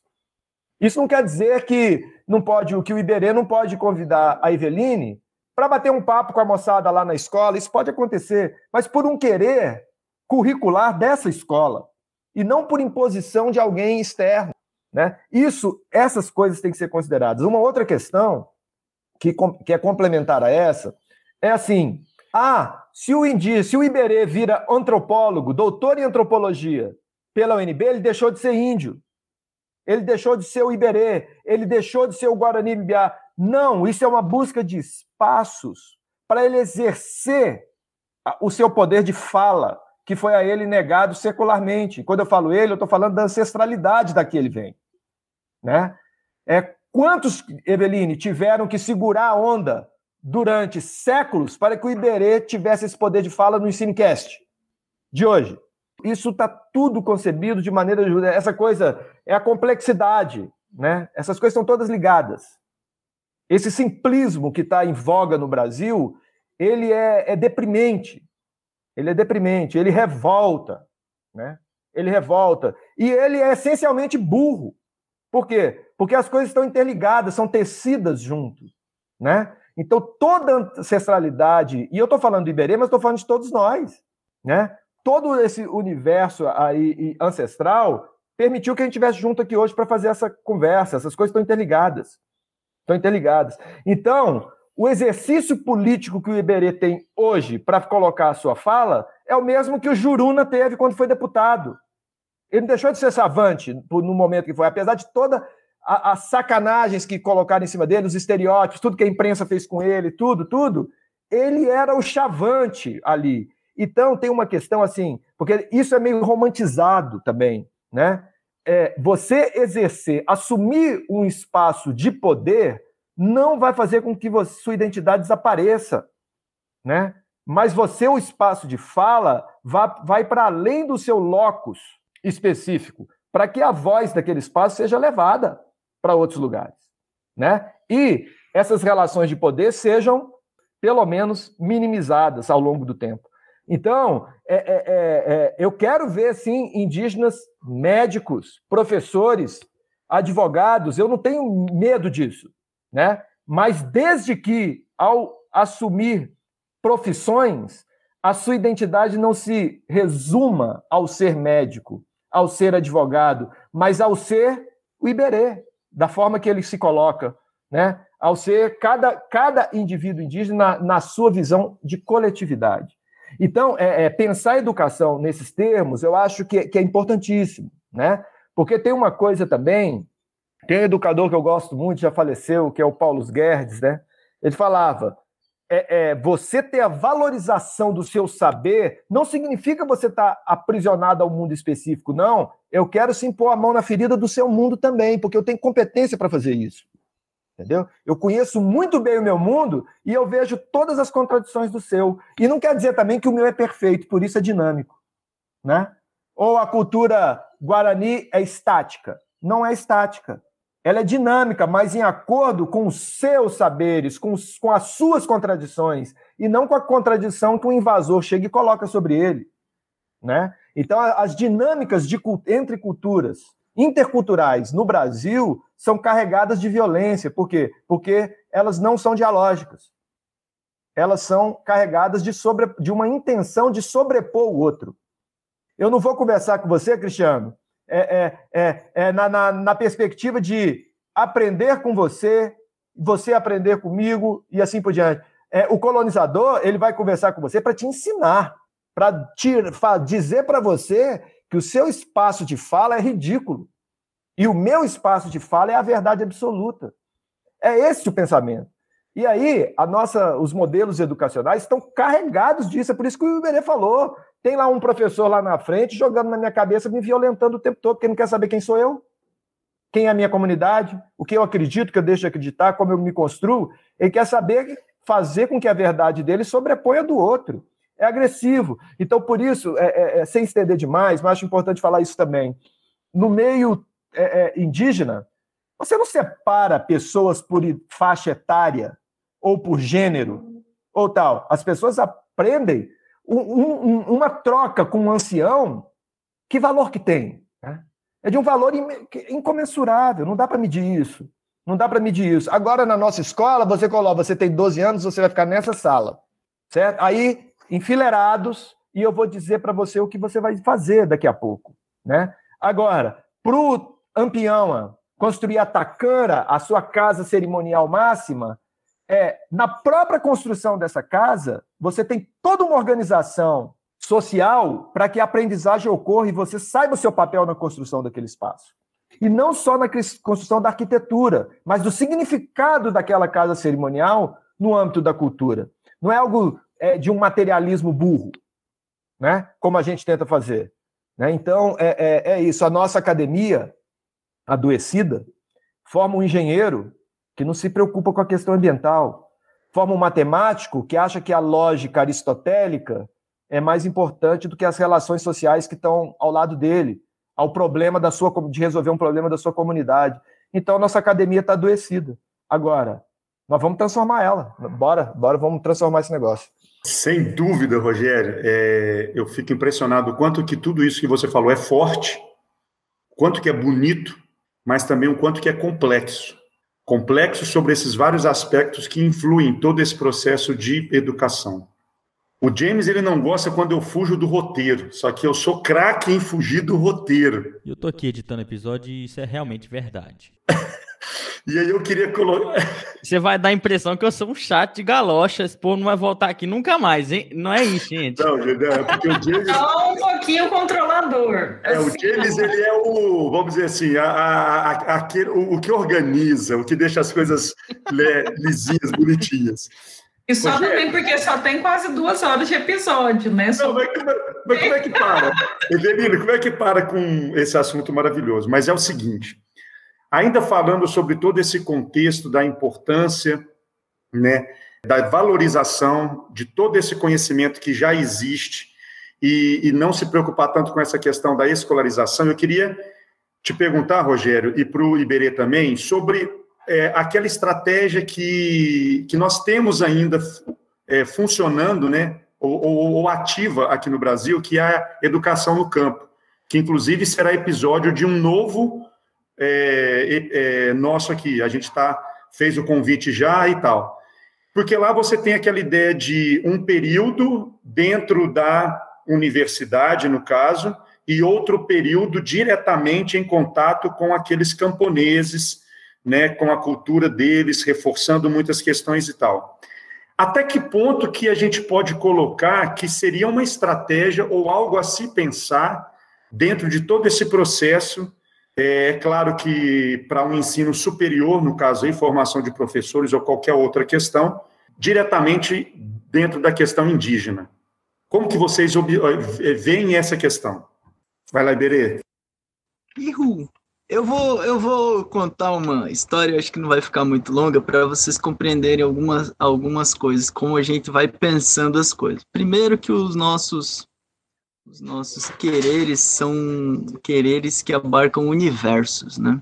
Então a gente sempre tem buscado aquilo que a gente sabe que não vai conseguir nunca, até porque fica mais prazeroso. É, eu lembro uma época que a gente queria. Eu vou começar pelo, pelo resultado, pelo, pelo, por uma por um conflito. Lembram quando surgiu a história das cotas, que foi muito puxado pelo movimento negro? E hoje a gente sabe do peso e da força que tem, né? Mas vejam, lá no começo, quando surgiu as primeiras, vocês querem cotas e tal, e o movimento indígena disse: não, a gente não quer cota. A gente foi contra as cotas.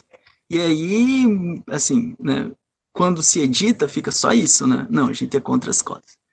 E a gente foi contra as cotas, assim, alguns meses, por quê? Porque a gente queria universidades que não fossem únicas, que fossem plurais, pluriversidades indígenas. Imagina, a gente não quer as cotas porque a gente quer universidades indígenas, né?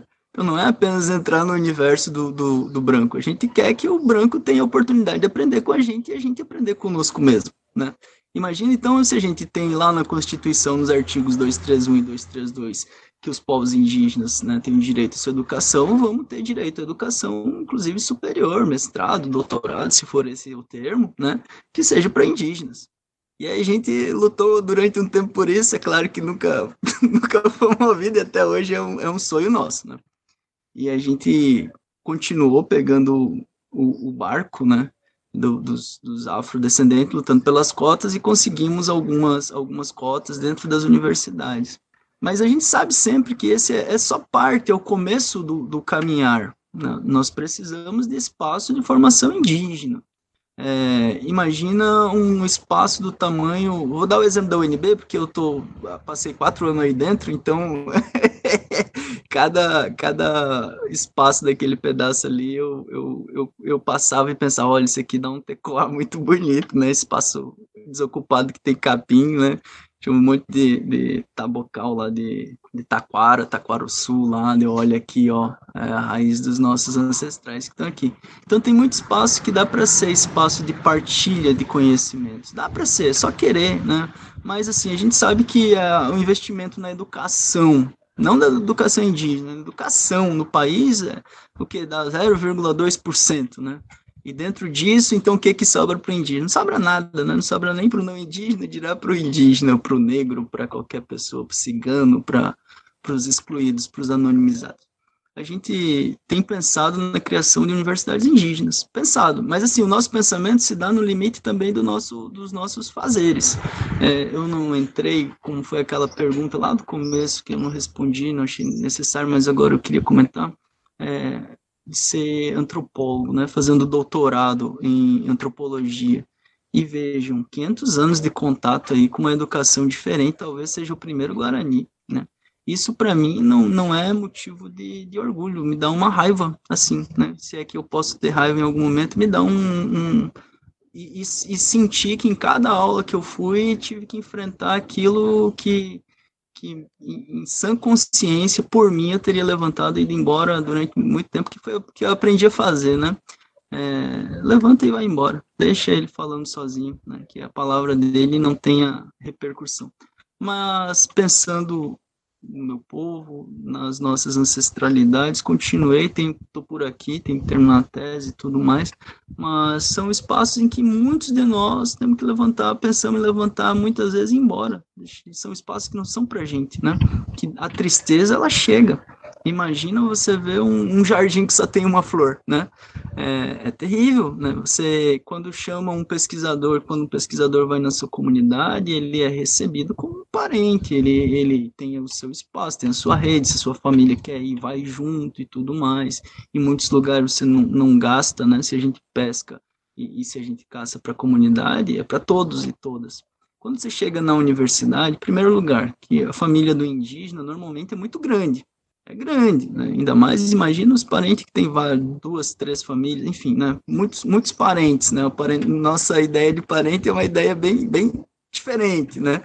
É toda a comunidade, depois todos os humanos e, e, os não humanos, e enfim, mas vamos terminar pelos parentes das comunidades. Então você, seus parentes são a comunidade. Se você recebe uma bolsa e tem o, a oportunidade de receber uma bolsa, não é para você, é para a comunidade. Normalmente é assim. Você não ouve que o que o pajé ou que alguém está precisando e você precisa e você vai guardar para ti, né? Então é uma, uma bolsa que mal dá para o aluguel, né? E depois mal dá para alimentação. Quantos indígenas estão passando fome nesse momento com bolsa e com tudo na, na, na, na capital central do país, né? Essa é a realidade. E serão os primeiros Pataxó, serão os primeiros Tupinambá, serão os primeiros de todos os povos, ainda são os primeiros a se formarem, né? Enfrentando tudo isso que vocês sabem, né, que é se é ruim para um não indígena, imagina para um camarada. Muitos não falam sequer o idioma português, falam pouco, né, e que tem que enfrentar isso. E quando você chega na pós-graduação, tem que falar além da língua do seu povo, a língua do, do colonizador, do português, às vezes o espanhol, quando quando o francês e o inglês. Então, são muitos idiomas, muitos textos, né? Se dá com uma, uma forma de passar conhecimento que é transmis, transmitida pelo texto escrito, pouco sentimento. Quando você entra na universidade, a primeira coisa que você deixa de lado é o, o coração, né?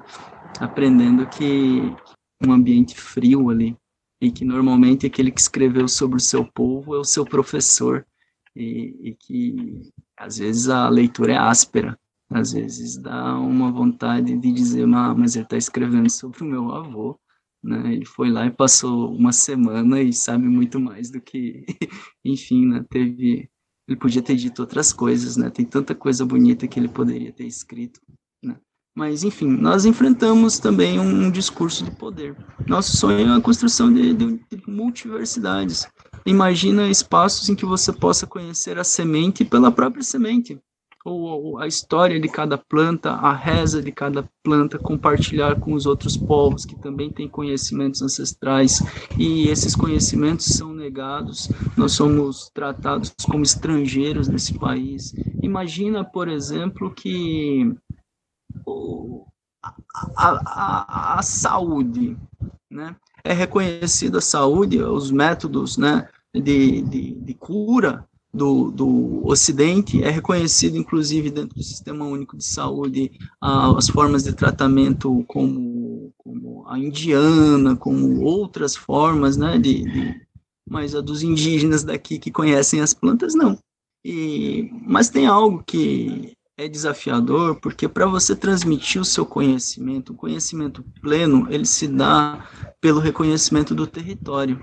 E não se demarca território indígena nesse país já há algum tempo, né? É, o conhecimento ele se dá pela água potável e não existe mais água potável nesse país, em nenhum rio desse país. O conhecimento ele se dá, por exemplo, na, no ato de uma pescaria. Mas eu vou pescar o que em um rio em que está repleto de, de metais pesados como mercúrio, muito mais do que lá em Minamata, né? O conhecimento ele se dá pelas estações da chuva, mas uma chuva que chove chuva ácida em São Paulo, por exemplo, né? É, o conhecimento ele se dá pelo, pela partilha, mas eu vou partilhar o que em um território em que a única coisa que cresce é a fome. Né? É fácil fazer filosofia em um ambiente em que você pode sentar para pensar é difícil cultivar o pensamento em um ambiente. Agora, nesse momento, nesse momento nós estamos aqui. Choveu, deu uma tempestade. É, acabou com todo o, o cultivo, né? inclusive as estufas que foram que foram feitas para a gente plantar aquilo pro porque o espaço é pequeno, então a gente tem que plantar plantas pequenas, né? E, e, e devastou tudo, né? Então é mais difícil porque são horas de trabalho braçal, braçal, né? Você botar a mão para fazer. Mas você tem que escrever a tese, você tem que escrever o trabalho de conclusão, você tem que escrever não sei o que, você tem que. Enfim, são mundos que se encontram e nós estamos no pior dos dois.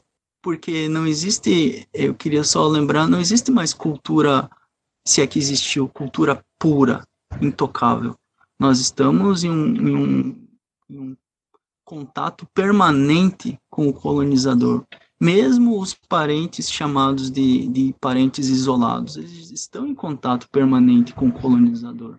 A chuva que chove e que molha aqueles nossos parentes é a chuva que está contaminada, né? Eu lembro de um estudo lá do pessoal do, da Fiocruz, de São Paulo, que eles pegaram a, a, os dados, coletaram os dados da, da água, né, para ver o que, que tinha na chuva de São Paulo, tinha toda a tabela periódica e tinha os, o, o, ainda mais os coliformes fecais. E essa chuva, ela não chove apenas em um estado, né? A chuva, ela como os Guarani, ela é migrante. Então, se você pegar um avião, né, é, voar até o Amazonas, até Manaus, de lá pegar um barco, é, remar, né, ou, ou, pegar um barco e mais sete dias de viagem de lá, você pegar uma canoa, remar até o mais profundo Igarapé, você não vai poder beber daquela água, porque mesmo sem o contato físico com o colonizador, os seus dejetos já chegaram lá. Né? Então não existe mais cultura intocável, não existe isso. Essa ideia de pureza é uma ideia do colonizador. Nós sempre tivemos em contato com muitos povos, nós em poucos momentos sentimos a necessidade de nos autoafirmar enquanto povo tal, povo tal, porque éramos povos embora com línguas diferentes, mantivemos contatos e mantivemos contatos, inclusive sanguíneos, né? Quando o colonizador chega, ele é tratado como mais um povo, né? Agora a gente descobre que existe a noção da pureza, é preciso o pedigree, né? E quem dá o pedigree é, é o próprio colonizador, que inclusive induz as suas cruzas, né? Como foi feito desde o início do contato lá. Se vocês lembrarem, 1680, daquela lei que proibia a, escravida, a escravização do indígena, uma da, o primeiro pensamento foi botar para cruzar, e essa é a palavra, né?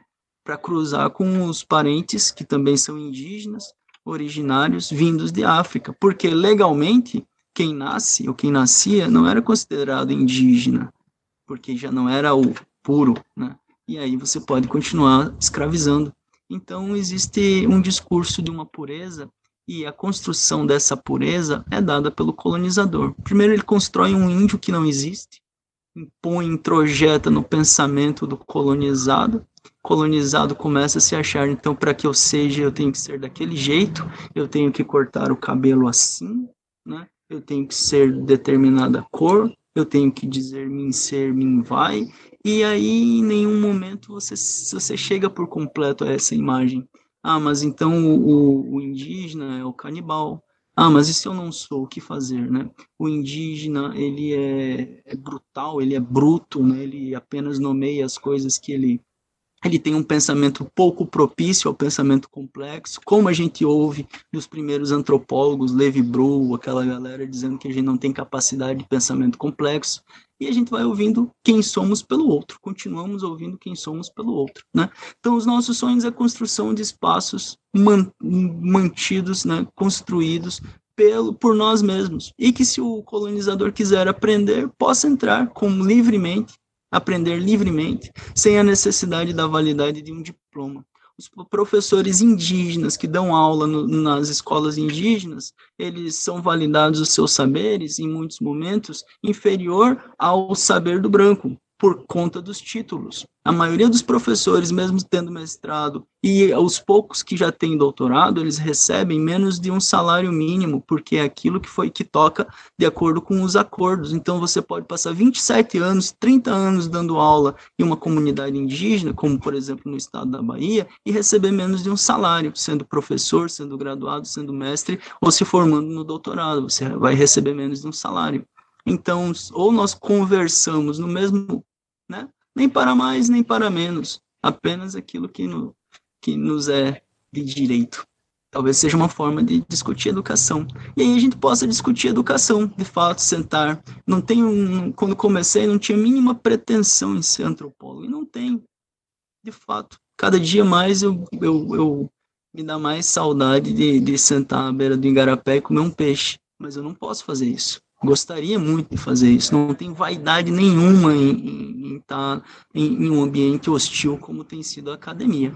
Mas eu também não me furto ao combate com, né, com a certeza e a segurança de que meus ancestrais fizeram muito, mas muito mais. E então só discutir, dialogar e ficar bravo com, com os professores ou, ou sofrer, né? Porque quem dá a nota no final é sempre o professor, né? É, mas é isso, é importante, é bom, é legal, né? Que venham outros, eles vão ter mais dificuldade para fazer a mesma coisa quando vierem outros e muitos outros. E aí talvez a universidade se transforme. Quando mais indígenas entrarem nas universidades, a universidade poderá se transformar. Entraram as pessoas, os saberes ainda não. Quando os saberes indígenas entrarem nas universidades, a universidade já será outra. E eu acho que a melhor forma do saber indígena entrar é pelo discurso do próprio indígena. Né? Então, por isso que quanto mais indígenas estiverem dentro da universidade, mais a universidade vai ter que falar sobre a perspectiva do conhecimento indígena e não do conhecimento colonial.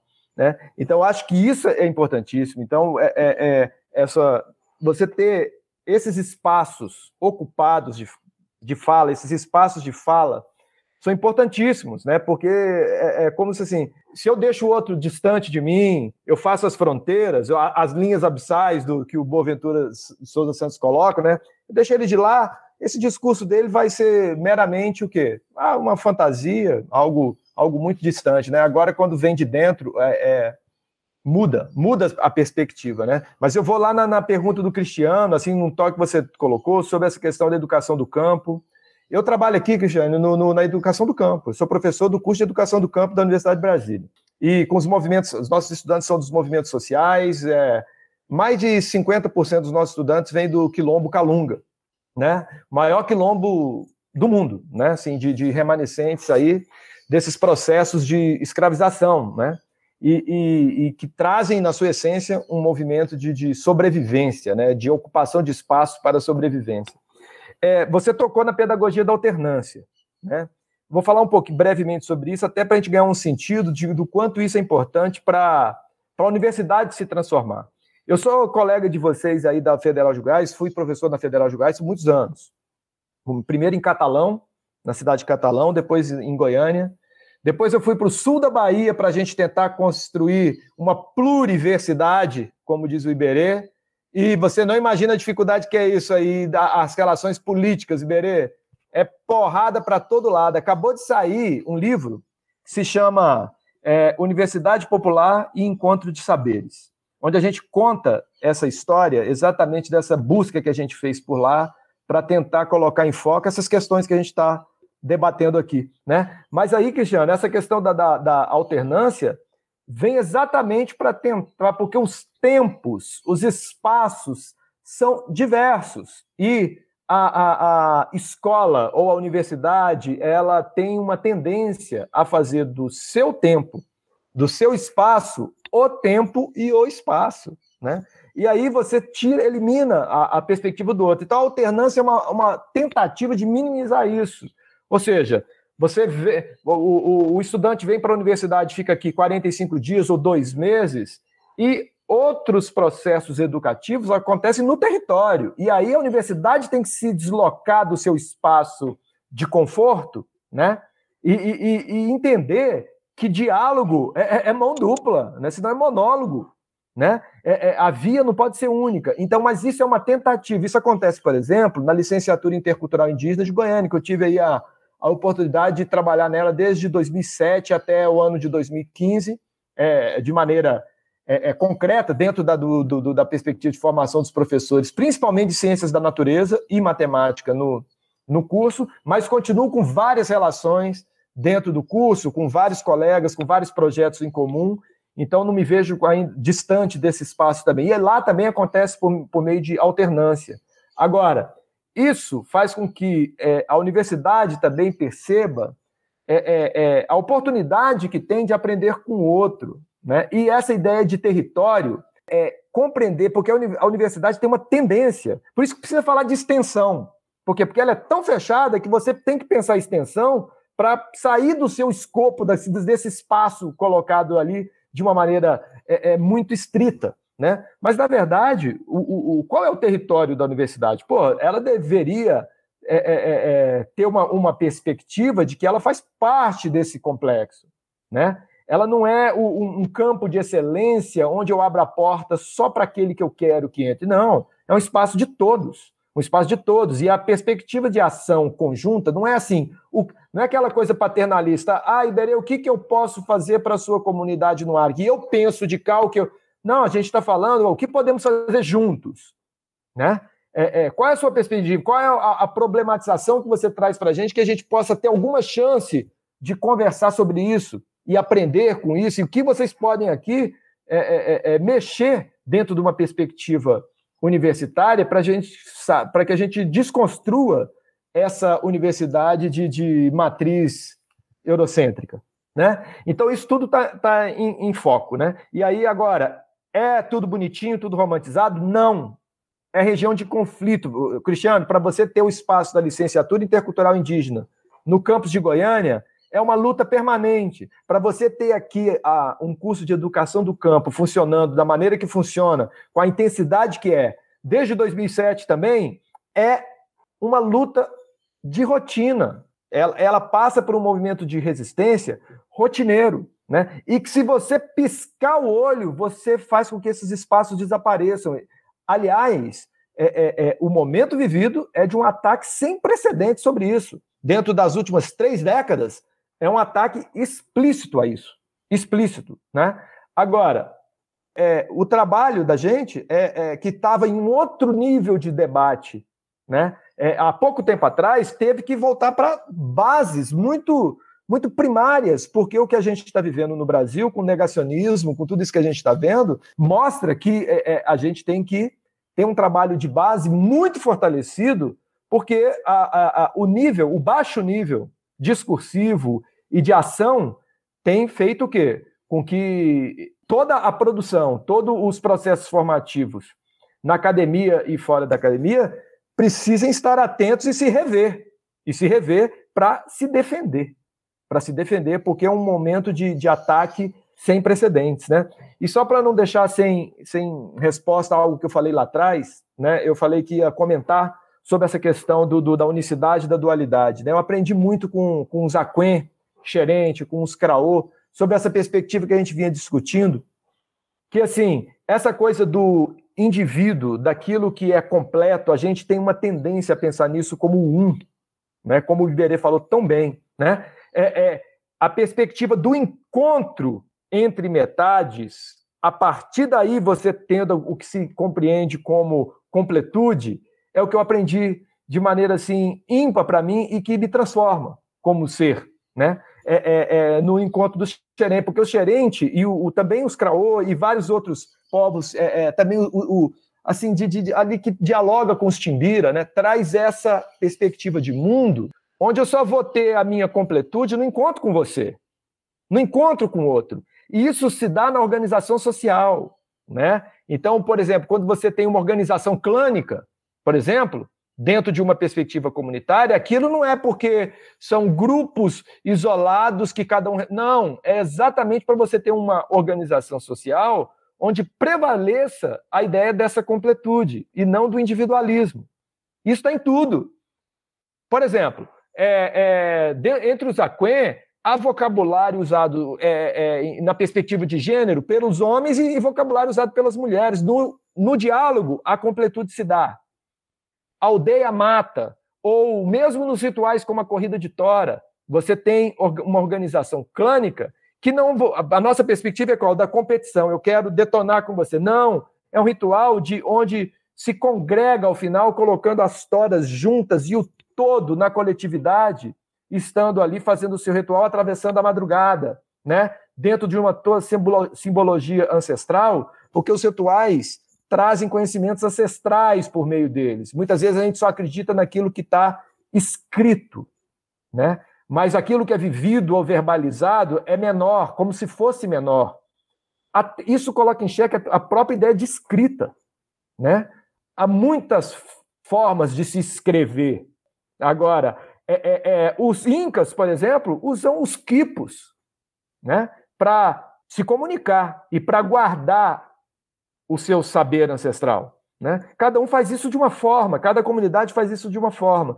Então, é, é esse saber, é, eu, eu posso dizer aqui para vocês, quando eu falei lá na minha primeira fala da transformação de vida que a gente tem, no momento em que a gente compreende as raízes basilares dessa sociedade dita Brasil, brasileira, né?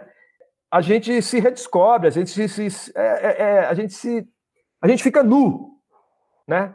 Se desconstrói e percebe o tanto de bobagem, o tanto de discurso que é do outro que a gente colocava como uma verdade absoluta em nossas falas, né? Assumir isso é preciso. É preciso sacar que muito do, da, da prática discursiva que a gente traz de berço repete procedimentos genocidas, né? agressivos. Né? Ignorantes, porque ignoram uma outra realidade, se fecha na, em uma única realidade. E aí, esse aprendizado é incrível. O que, que seria ensinar matemática, Iberê, para é, quem tem uma perspectiva de vida como essa que eu acabei de colocar? Né? Onde, onde a ideia de unidade não se dá no individualismo, mas no encontro entre metades.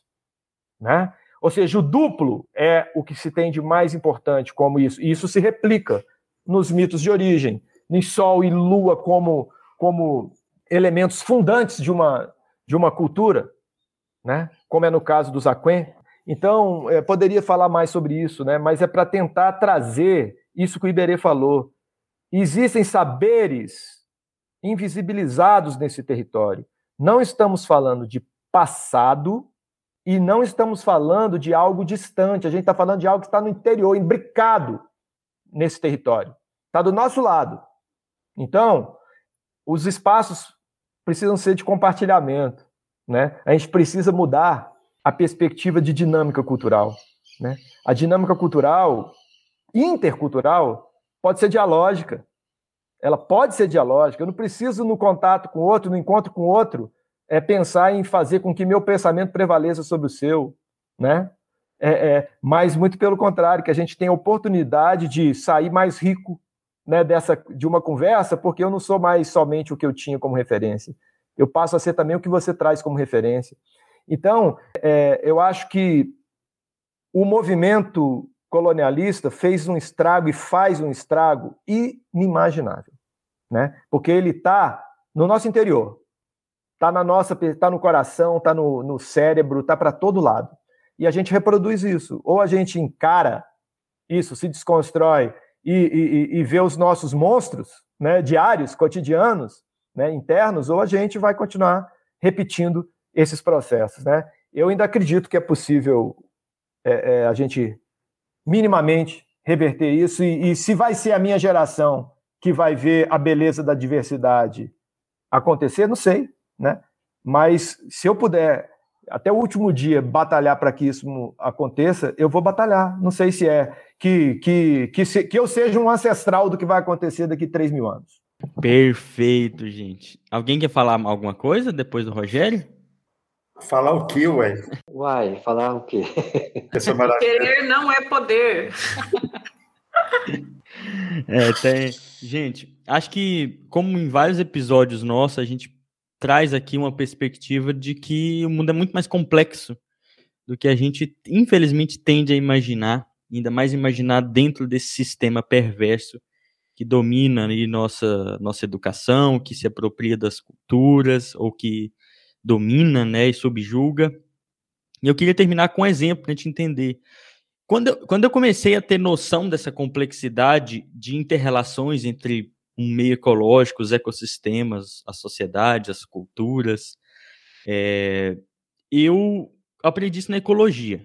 Mas da ecologia, eu descobri que essa, essa visão holística né, de, de meio ambiente, eu descobri que a cultura oriental já sabia disso há muito tempo. Muito tempo. E só recentemente eu também descobri que a cultura dos povos originários aqui, da, da do, de onde a gente vive, já sabia disso há muito tempo também. Então a gente termina, eu espero que quem tá, esteja ouvindo termina, pelo menos, eu falo isso às vezes em algumas aulas com os meus alunos da, lá da Fazenda, pelo menos você sabe que o mundo é muito mais do que você pode imaginar, né? Muito mais. E, e quando você começa a saber disso, apropriar disso, você começa a, a, pelo menos ser menos violento, porque hoje esse, esse querer saber pelo outro é tão violento tá? No mínimo. Então, as coisas são mais complexas do que a gente imagina. O nosso país é, ele não é uniforme. Eu espero que a gente chegue nesse episódio, você que está ouvindo, até uma conclusão, pelo menos, parecida, né?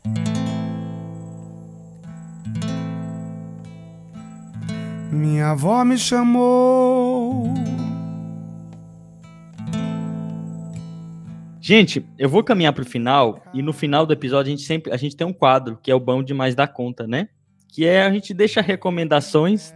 O bom demais da conta é porque é bem goiano, né? Nós aqui tudo goiano. Vamos lá? Vamos come... Quem quer começar entre o Cristiano e a Evelina? Deixa vocês escolher. Eu vou ceder meu bom demais da conta pro Iberê.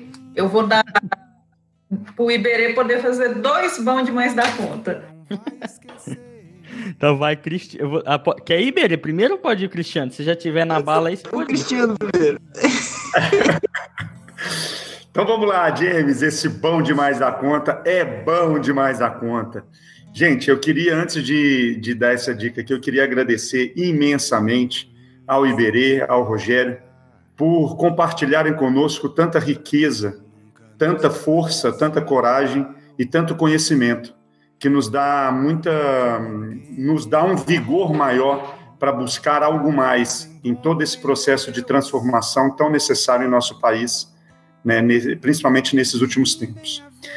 E seguindo mais ou menos essa fala, eu vou sugerir hoje uma música, um samba, né? Eu adoro samba. Então eu, eu, eu, eu, eu queria compartilhar com vocês um samba que não tem muito a ver com esse nosso episódio de hoje, mas um samba que faz a gente pensar muito. O nome dele é Sonho Estranho, do Moacir Luz.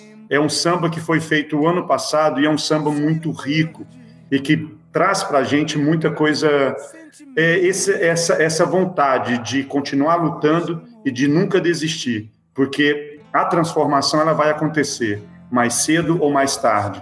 Por mais que todo, todo esse genocídio das populações originárias tenha acontecido, a força está presente e nós vamos, mais cedo ou mais tarde, demonstrar toda essa força.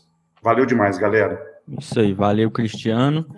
É, eu vou deixar o meu aqui rapidinho também. Eu vou deixar. Tem um documentário, é um, um é um stand-up do John Leguizamo, não sei pronunciar às vezes, que se, é, tá na Netflix, chama América Latina para Imbecis. Tem umas partes meio galhofa, mas ele é muito, muito didático em dar a dimensão do genocídio que foi é, isso, esse problema na América Central e nos Estados Unidos com esses povos originários, tá?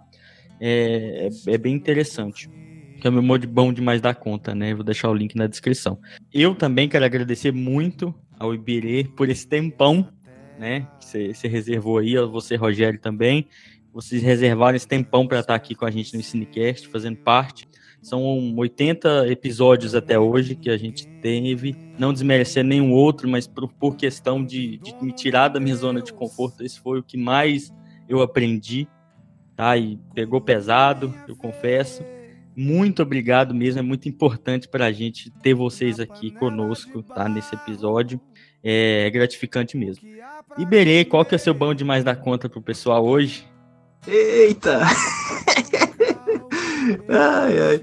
Eu tava pensando que seria bom demais da conta vocês visitarem os parentes e as comunidades que ainda existem. Mas a gente tá em tempo de pandemia, guardem esse, esse convite, né? É, para depois da pandemia, quando tudo, tudo tiver passado, né? É, sobre texto escrito, quero fazer um convite, então, é, leiam uma carta manifesta dos povos originários da Amazônia, que eu depois vou, posso até encaminhar, né, para o parente que está aí, e que foi o que nós escrevemos agora nesse tempo de pandemia. E também escrevi um livro muito tempo atrás, mas não é tão bom demais da conta assim, não. mas fala um pouco sobre esse, esse genocídio, etnocídio aí da América, faz muito tempo que foi escrito. Chama Irsa Serpente Capital. É, foi publicado, não foi vendido, a gente deu tudo, então só tem PDF. Eu posso mandar.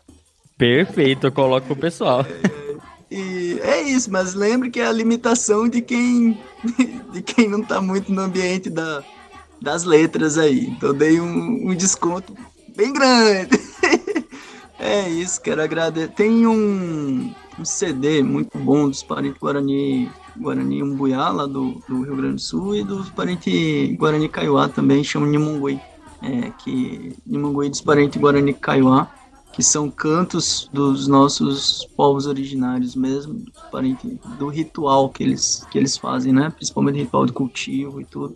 Tá na língua, é bom para vocês ouvirem, né?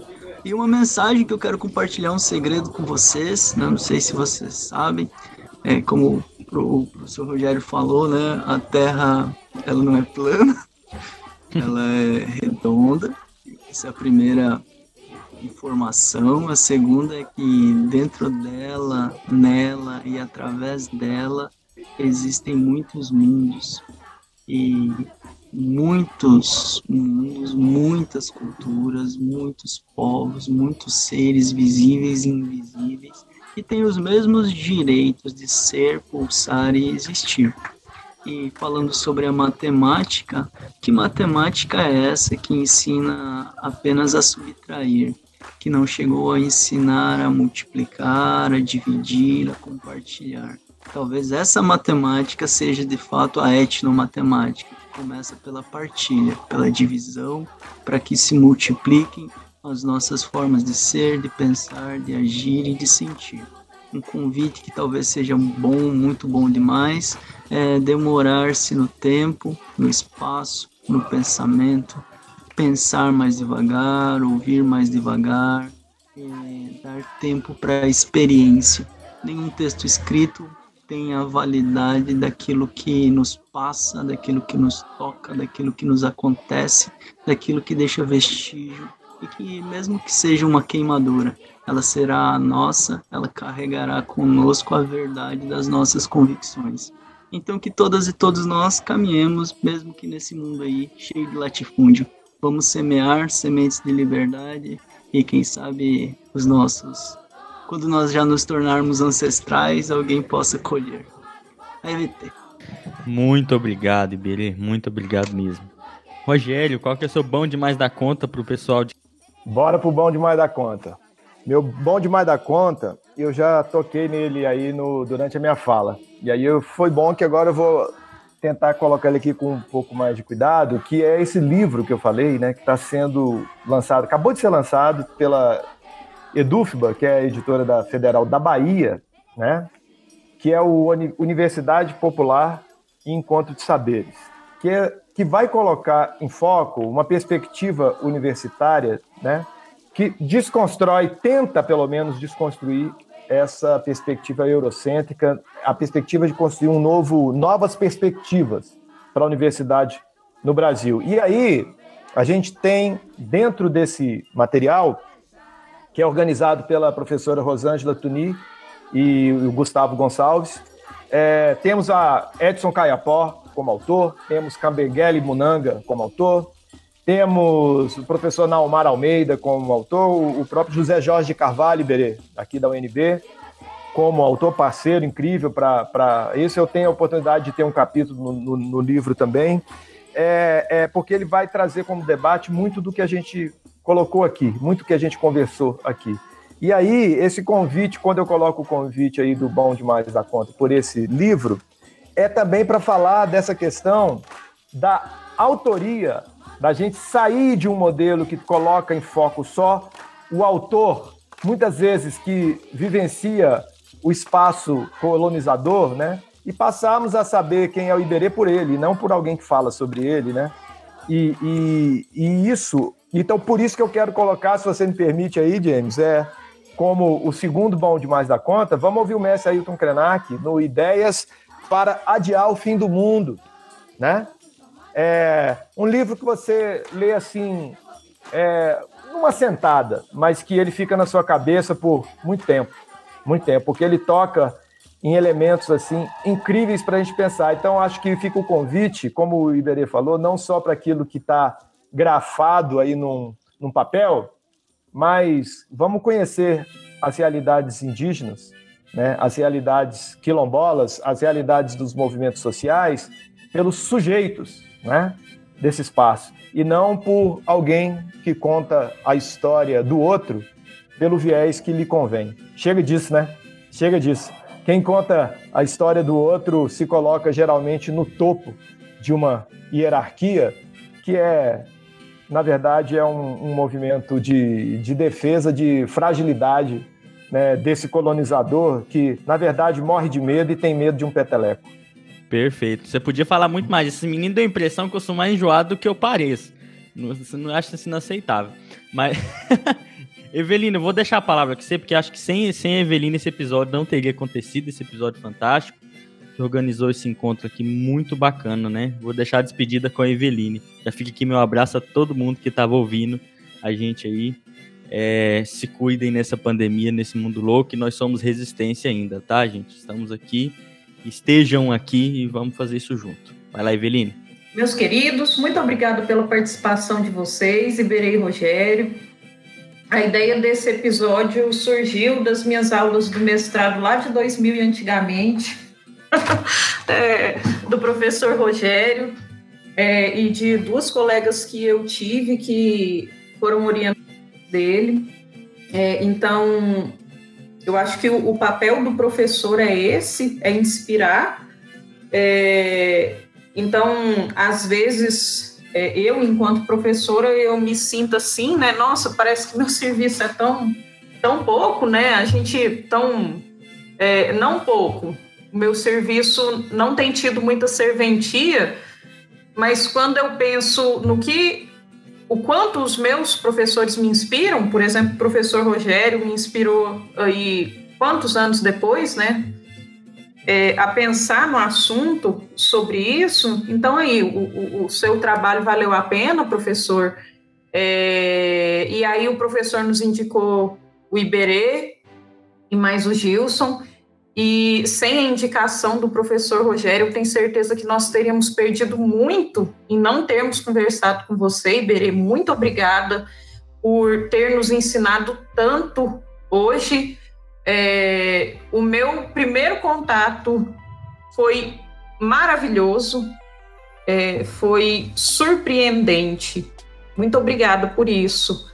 Então, aos nossos ouvintes, eu espero que vocês tenham essa boa impressão que nós aqui do EnsineCast tivemos e que com isso nós consigamos aprender a melhorar a nós mesmos. Talvez o mundo a gente não consiga melhorar, não, mas se a gente conseguir melhorar nós mesmos, já estamos num caminho bem melhor aí. Então, terminar o nosso episódio aí, o o Iberê e o Rogério, se quiserem se despedir, eles estão com a fala aí para a gente terminar. Então, para quem está ouvindo a gente no domingo, uma boa semana. Para quem ouve a gente no decorrer da semana, tenham uma semana maravilhosa. Então vou agradecer. Quero deixar registrado minha alegria, minha gratidão pelo convite. Eu sei que não tenho muito para dizer e tenho muito a ouvir, tenho aprendido muito. Agradecer a todas e todos vocês, mas quero registrar também é, da luta que todas e todos nós estamos passando nesse momento. Né? Somos povos indígenas, somos povos originários, e que essas palavras encontrem os povos antigos, os nossos antigos que estão nesse momento enfrentando é, aquilo que, que tem ocorrido aí, esse tempo de pandemia e tudo mais. Mas não apenas a pandemia, a propriedade privada, é, os latifúndios, né, a opressão da colonização. Quero que essas palavras é, estejam caminhando juntas com aqueles que continuam seguindo esse caminhar com pés descalços nesse mundo é, tão desigual. As nossas palavras não terão nem cor nem sabor se desagradarem os nossos ancestrais.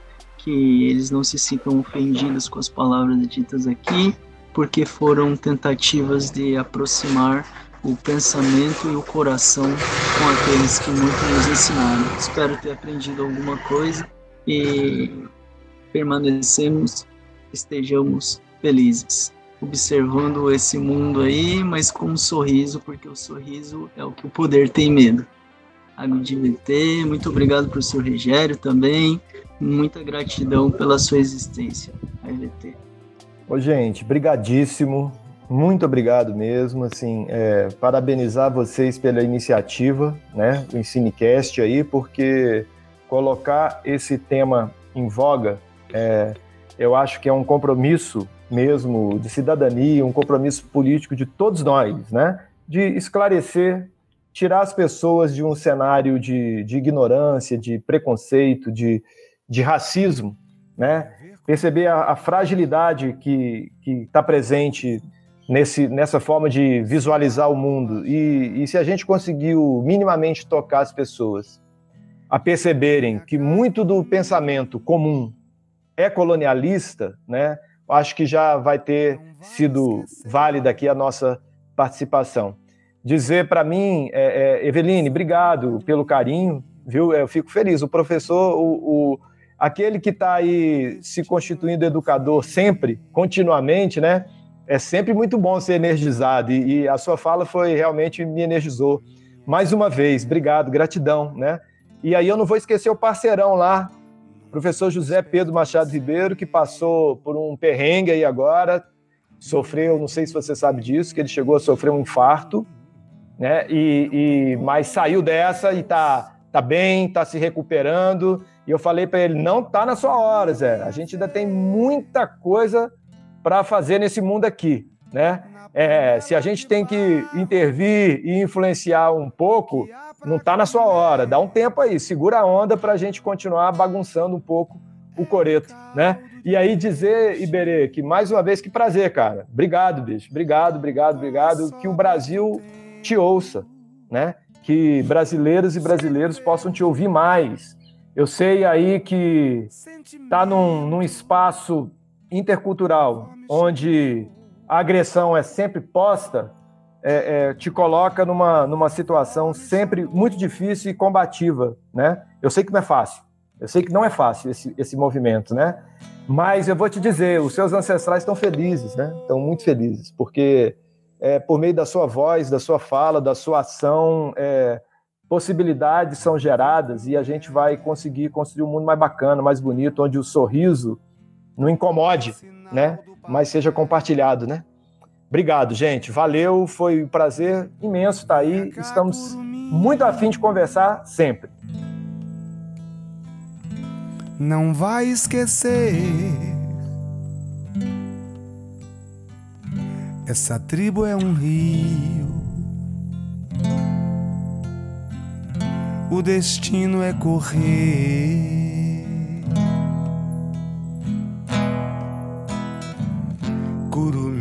Essa terra nunca nos pertenceu. não é de ninguém. Não tem dono nem Deus. Curumim vem a ver na panela de barro o que há pra comer.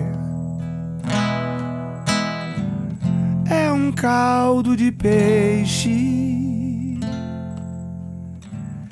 com as sobras do tempo, cheiro verde, sentimento. Minha avó me chamou. Minha avó me chamou.